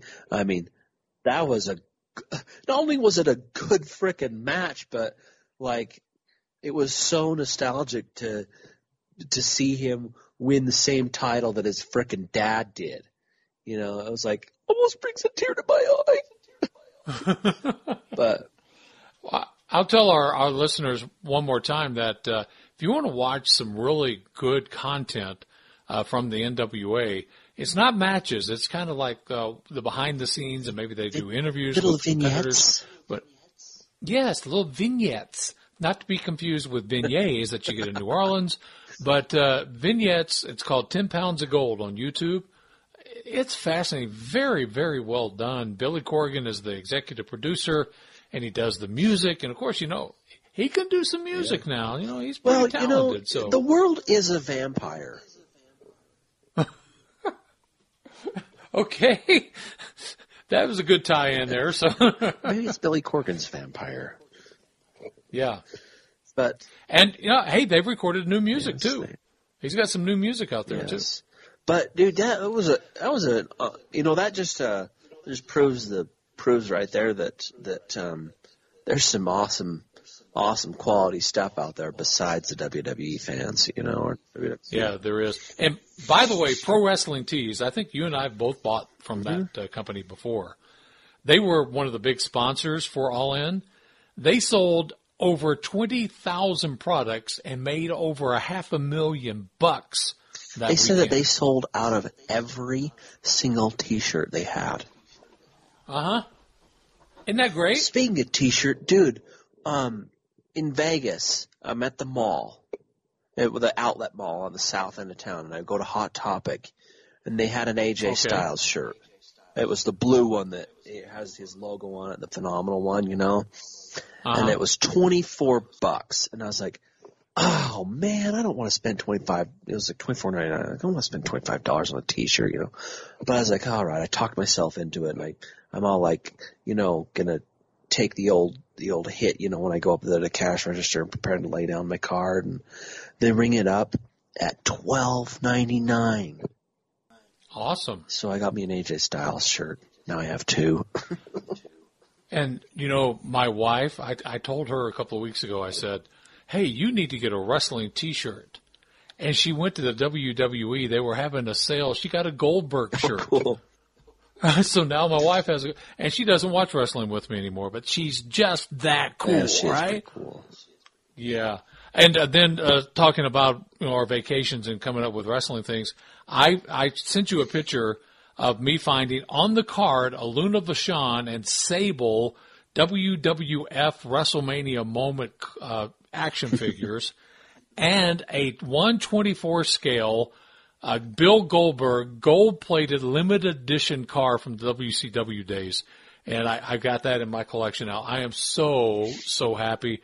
Picked up a couple other figures like, uh, I think I got, uh, Prince Albert and Al Snow, you know, with the melt me on his But was. Prince Albert in a can? oh, you like funny. You like funny. But I, I love going looking for yeah, stuff like you're that. all, That's you're just good awesome. at it too. You find all the good Yeah. deals. Oh, that was that was awesome, and that was in Hurricane, Utah, of all places. Not Hurricane, Hurricane, Hurricane. Gotta say, which is right outside of St. like George, a little there. small Gotta say it town. like you're from there, Hurricane. Hurricane, which is right next to La But, um, so speaking of inde- independent promotions and things, um, that was a pretty cool little deal in Salt Lake this weekend that I, I wasn't able to go to. It was um, um, our good our good old pal, uh, friend of the show, uh, Matthew Robles, aka the MK Bandit, the one and only true Right. heel, um, was able to put together uh, some some cross promoting between Destiny Wrestling Organization and UCW Zero. And guess who was one of the main stars there? Tell me who. The new, the newest, the newly crowned Lucha Underground Heavyweight Champion. Marty. the Moth Martinez. Isn't that great? Dude, that's cool. That was cool. Did you watch the? Did Martin is such a great guy and a great. You know, awesome, Did you watch man. the match? I watched the one where he won the uh, the uh, Gift of the Gods title, but I haven't gotten to the one. I think they're going to play the one where he won the Lucha Underground title on Wednesday night of this week. And uh, so, but Marty Martin, whatever you want to call him, he, we've been he's been on the air with us a couple of times on the podcast. Great guy. I was on a panel discussion with him at Salt Lake Comic Con about uh, professional wrestling. Well, I was blessed, uh, really. Um, I was one of the first guys contracted with Lucha Underground. Um, I actually worked with a guy named Eric Van Wagen. He's the executive producer of this whole thing at Lucha Underground. Um, but he worked on WWE Tough Enough with me. Oh, interesting. And um, he has some roots tied to Utah. And that was the whole thing where he kind of pushed out of all the thousands of applicants for me to get on Tough Enough, um, even though I'd never met him before. He just saw a Utah boy. He, he saw that I was just kind of weird. Um, I like to goof off a lot. So he kind of pushed me again on there. As soon as that was over, I was filled up. I was working back on the independent scene, trying to get, again, name even more out there. Um, he hit me up on Facebook saying, dude, uh, I'm being part of this thing. Um, we're in the very early development. Would you want to be part of it? And um, say, heck yeah. And uh, of course, with a book, with something like Lucha Underground, it doesn't take a day to get in. It takes months and months of planning and a lot of people with a lot of money. Um, so I hit him up every like six months and I said, hey, I'm still interested in this. And he's like, okay, sweet. And then uh, Lucha Underground started, and then I started. So um, I got really lucky just because uh, he knew that I was a goofball and something different on TV, but they just didn't quite know where to put me. Um, so they wanted me on the roster, and it's worked out very well there for me. And uh, you know what? I am just, I am so happy for the dude in the first place. And then you put the MK Bandit in there also. Uh, they're doing a documentary about him. Uh, I think uh, Channel 4 out of Salt Lake City. I don't know if it's going to be a story about professional wrestling or if it's kind of featuring him and his success. But it, it is ABC4 in Salt Lake City, and as soon as it's done, he's going to send me a link, and I'll make sure that Oh. we'll also put it on our Facebook page and Guess, also our Twitter guess who else freaking too. showed up in Salt Lake? A former NWA uh, champion, Nick Aldis, was there too. Oh man, you know, I got back from my vacation about four o'clock on Saturday afternoon. I said, I am too tired to go back to Salt Lake, but right now you told me that I wish I'd I know. I thought the same thing. I was like, why did I not go? Because I didn't do anything Saturday. I just sat around the house all day and, you know, felt sorry for myself and stuff like that. But you know, uh, it seems to be ha- seems to happen to the best of us, though. But it's all good. I got Yeah. honeydews done and happy wife, happy oh, life. I bet your wife liked that too. so life, happy life, right? Uh, by the way, uh, I don't know if you were noticing this around uh, the uh, September 11th anniversary, but uh, Zelina Vega, uh, who is now on SmackDown Live, uh, as she is like a, she's a performer, but she also plays a managerial role. She lost her father uh, on September the 11th. He was in one of the towers, and an incredible story. If you can check it out on YouTube or check it out uh, with the interview with Renee uh, it'll bring a tear to your eye. Yeah, I mean, here's something she shared with her dad, a love of professional wrestling, and she's a smaller performer, and uh, she becomes a professional wrestler, and she's doing great. And then to have her be able to perform on September the 11th itself uh, uh, on SmackDown Live, it had to be a great, great uh, time for her. But if you get a chance to see that, it is uh, really, really touching. Uh, and speaking of uh, Zelina Vega, she's going to be in the movie uh, uh, Fighting with My Family. That's that show about Paige. Uh, she's going to be part of that, and also part of that movie is uh, Dwayne the Rock Johnson's daughter, uh, Simone, I think is her name, and she reportedly has been working out in Florida. Might become a performer pretty soon. Yeah, Wow. that's pretty cool. That is cool.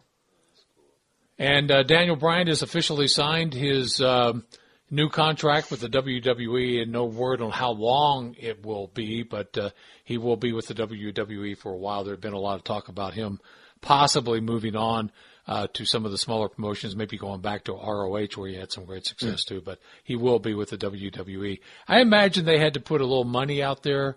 Saying, you know, we'll we'll keep uh, uh, the Total Bella Zone for a while too. So I'm sure there was a little bit of money exchange there. And prior to Hell in the Cell, uh, Roman Reigns appeared on uh, the ESPN Game Day show where they do before uh, college football on Saturdays because Roman played at Georgia Tech and he was making picks on that. So that's that's pretty cool too. But uh, we're getting ready for uh, the Super Showdown that's coming up on October the sixth, 2 a.m. Mountain Time on Saturday, October the sixth, our time. So I think I'll be watching it on tape delay. Wow. So, and I also want to uh, put uh, some uh, congrats out there to another friend of the program. We talked about uh, the MK Bandit. We talked about Martin winning the the Lucha Underground uh, title, but another local performer. Uh, that has done a lot of stuff in the West. Super Destroyer, the Super Destroyer, I met a few years ago at Salt Lake Comic Con. He's a masked competitor, and I know his name. I know who he is. I'm not going to do that. We're, I'm not going to break his kayfabe but he was inducted into a Utah Pro Wrestling Hall of Fame over the weekend. You could not ask for a nicer gentleman who works outside of the ring with kids with special needs and have been through some very rough times where they've been abused. So, uh, Super D, very much deserved. You are an incredible, incredible man, and my hats are off to you. So, a stud. a lot of stuff going on, Uh, man. yeah, it's an exciting time to be a wrestling fan, isn't it? Yes, it is. Well, well, man, it's been, um, it's been an awesome show. It's been a long show. Um, lots, lots, to, lots to, lots to go. Lots, lots happening. Lots has been happening. We got to get ca- caught up, and we got to do this more often. But hey, Yes. you know, it is as always. It's just a wonderful time talking to you. Oh man, it's always fun, isn't it? You know, and and I could honestly, I could not. I mean, I could talk to you about professional wrestling all day for hours, any day. Uh-huh. So, Can I can I go back real quickly to Marty the Moth, Martin Casaus, Salt Lake Comic Con two years ago when we were both on a panel discussion along with our friend Trent Hunsaker, and also uh, uh, Tom was there too, all on the panel about professional wrestling. After our panel discussion, uh, Martin and I were in the hallway talking, and I think we talked for over an hour just talking. And he made the same comment: "I could talk professional wrestling all day long." So that is incredible. good job, Dave. You always do good work with those. I don't know. Your interviewing skills are just always been good. You always know how to ask the right questions. I don't know how you do that. Uh, it's called being in the business for a long time. Oh, man. way to way to be long, cocky long about it, Dave. Well, you know what? When you're as good as Whoa. I am, and you're as good looking And as you I am, wrote and you are the women's pet, the men's regret. And you even wrote this song on a piano just for you. There's nothing Dave You're can't do. so vain. I probably think this song is about me. Uh, to, to quote Krusty the Clown on Simpsons, I am the wind beneath your wings. You are, Dave. You are. And you're even going to write a song on the piano just for me because you Yeah. can do. Yeah. So, well, thanks, Dave. Uh, uh, as always, have a have a wonderful, wonderful week. You know, don't let the man get you down. Don't take any wooden nickels. You know, all those things like that. Don't let the bed bugs bite. It's not that time yet, Dave. Oh, sorry. You know why you don't take any wooden nickels? You Why? might get slivers in your fingers. Thank you so much. And on that wonderful term, we'll close it out. Hey, thanks, buddy. This is TurnbuckleTrash.net. Those guys look big and mean. I think they want to hurt us. What do you call that? A flying springboard knee to the face? Oh, that works. I like to hurt people. Pretending to wrestle is the most fun in the whole world. The thoughts and opinions heard on the proceeding program are not necessarily those of an intelligent human being. If you don't agree with them, get your own dang pod. Dummy. Yeah. Thanks for listening. And in the immortal words of Ric Flair, woo! The bread aisle in Walmart and all the rest and all the other grocery stores were completely wiped out, and milk too. Everybody was making French toast that day. Let's just be honest here. I couldn't imagine having a screwdriver shoved in your earlobe and turned three or four times. but it hurt me just looking at it. Almost brings a tear to my eye. I said, "What are you going to do with all that water?" And she just flushed it. Even oh, the ribs! How did she pull that gut wrench suplex off with those ribs? You know, it's just like. Oh. Agreed. Oh, that was great. You did very good that time. Oh, let me shake your hand. I, well, why can't one be bad and one be badder? Almost brings a tear to my eye. Can I just go up and touch it and, and roll in it? I've been working it pretty hard. In my naked body all over it. So. I've been working. Does Stephanie McMahon have something with red? I mean, they have this obsession with red. Man, she rung her bell though. I mean, You got knocked up. Kaplamo! Out, man. Kaplamo! The belt's got to be red. The ring's got to be red. Hey, let's make the bell red. Come on, really? But both of them jumped, it's like they looked at each other and said, okay, let's jump.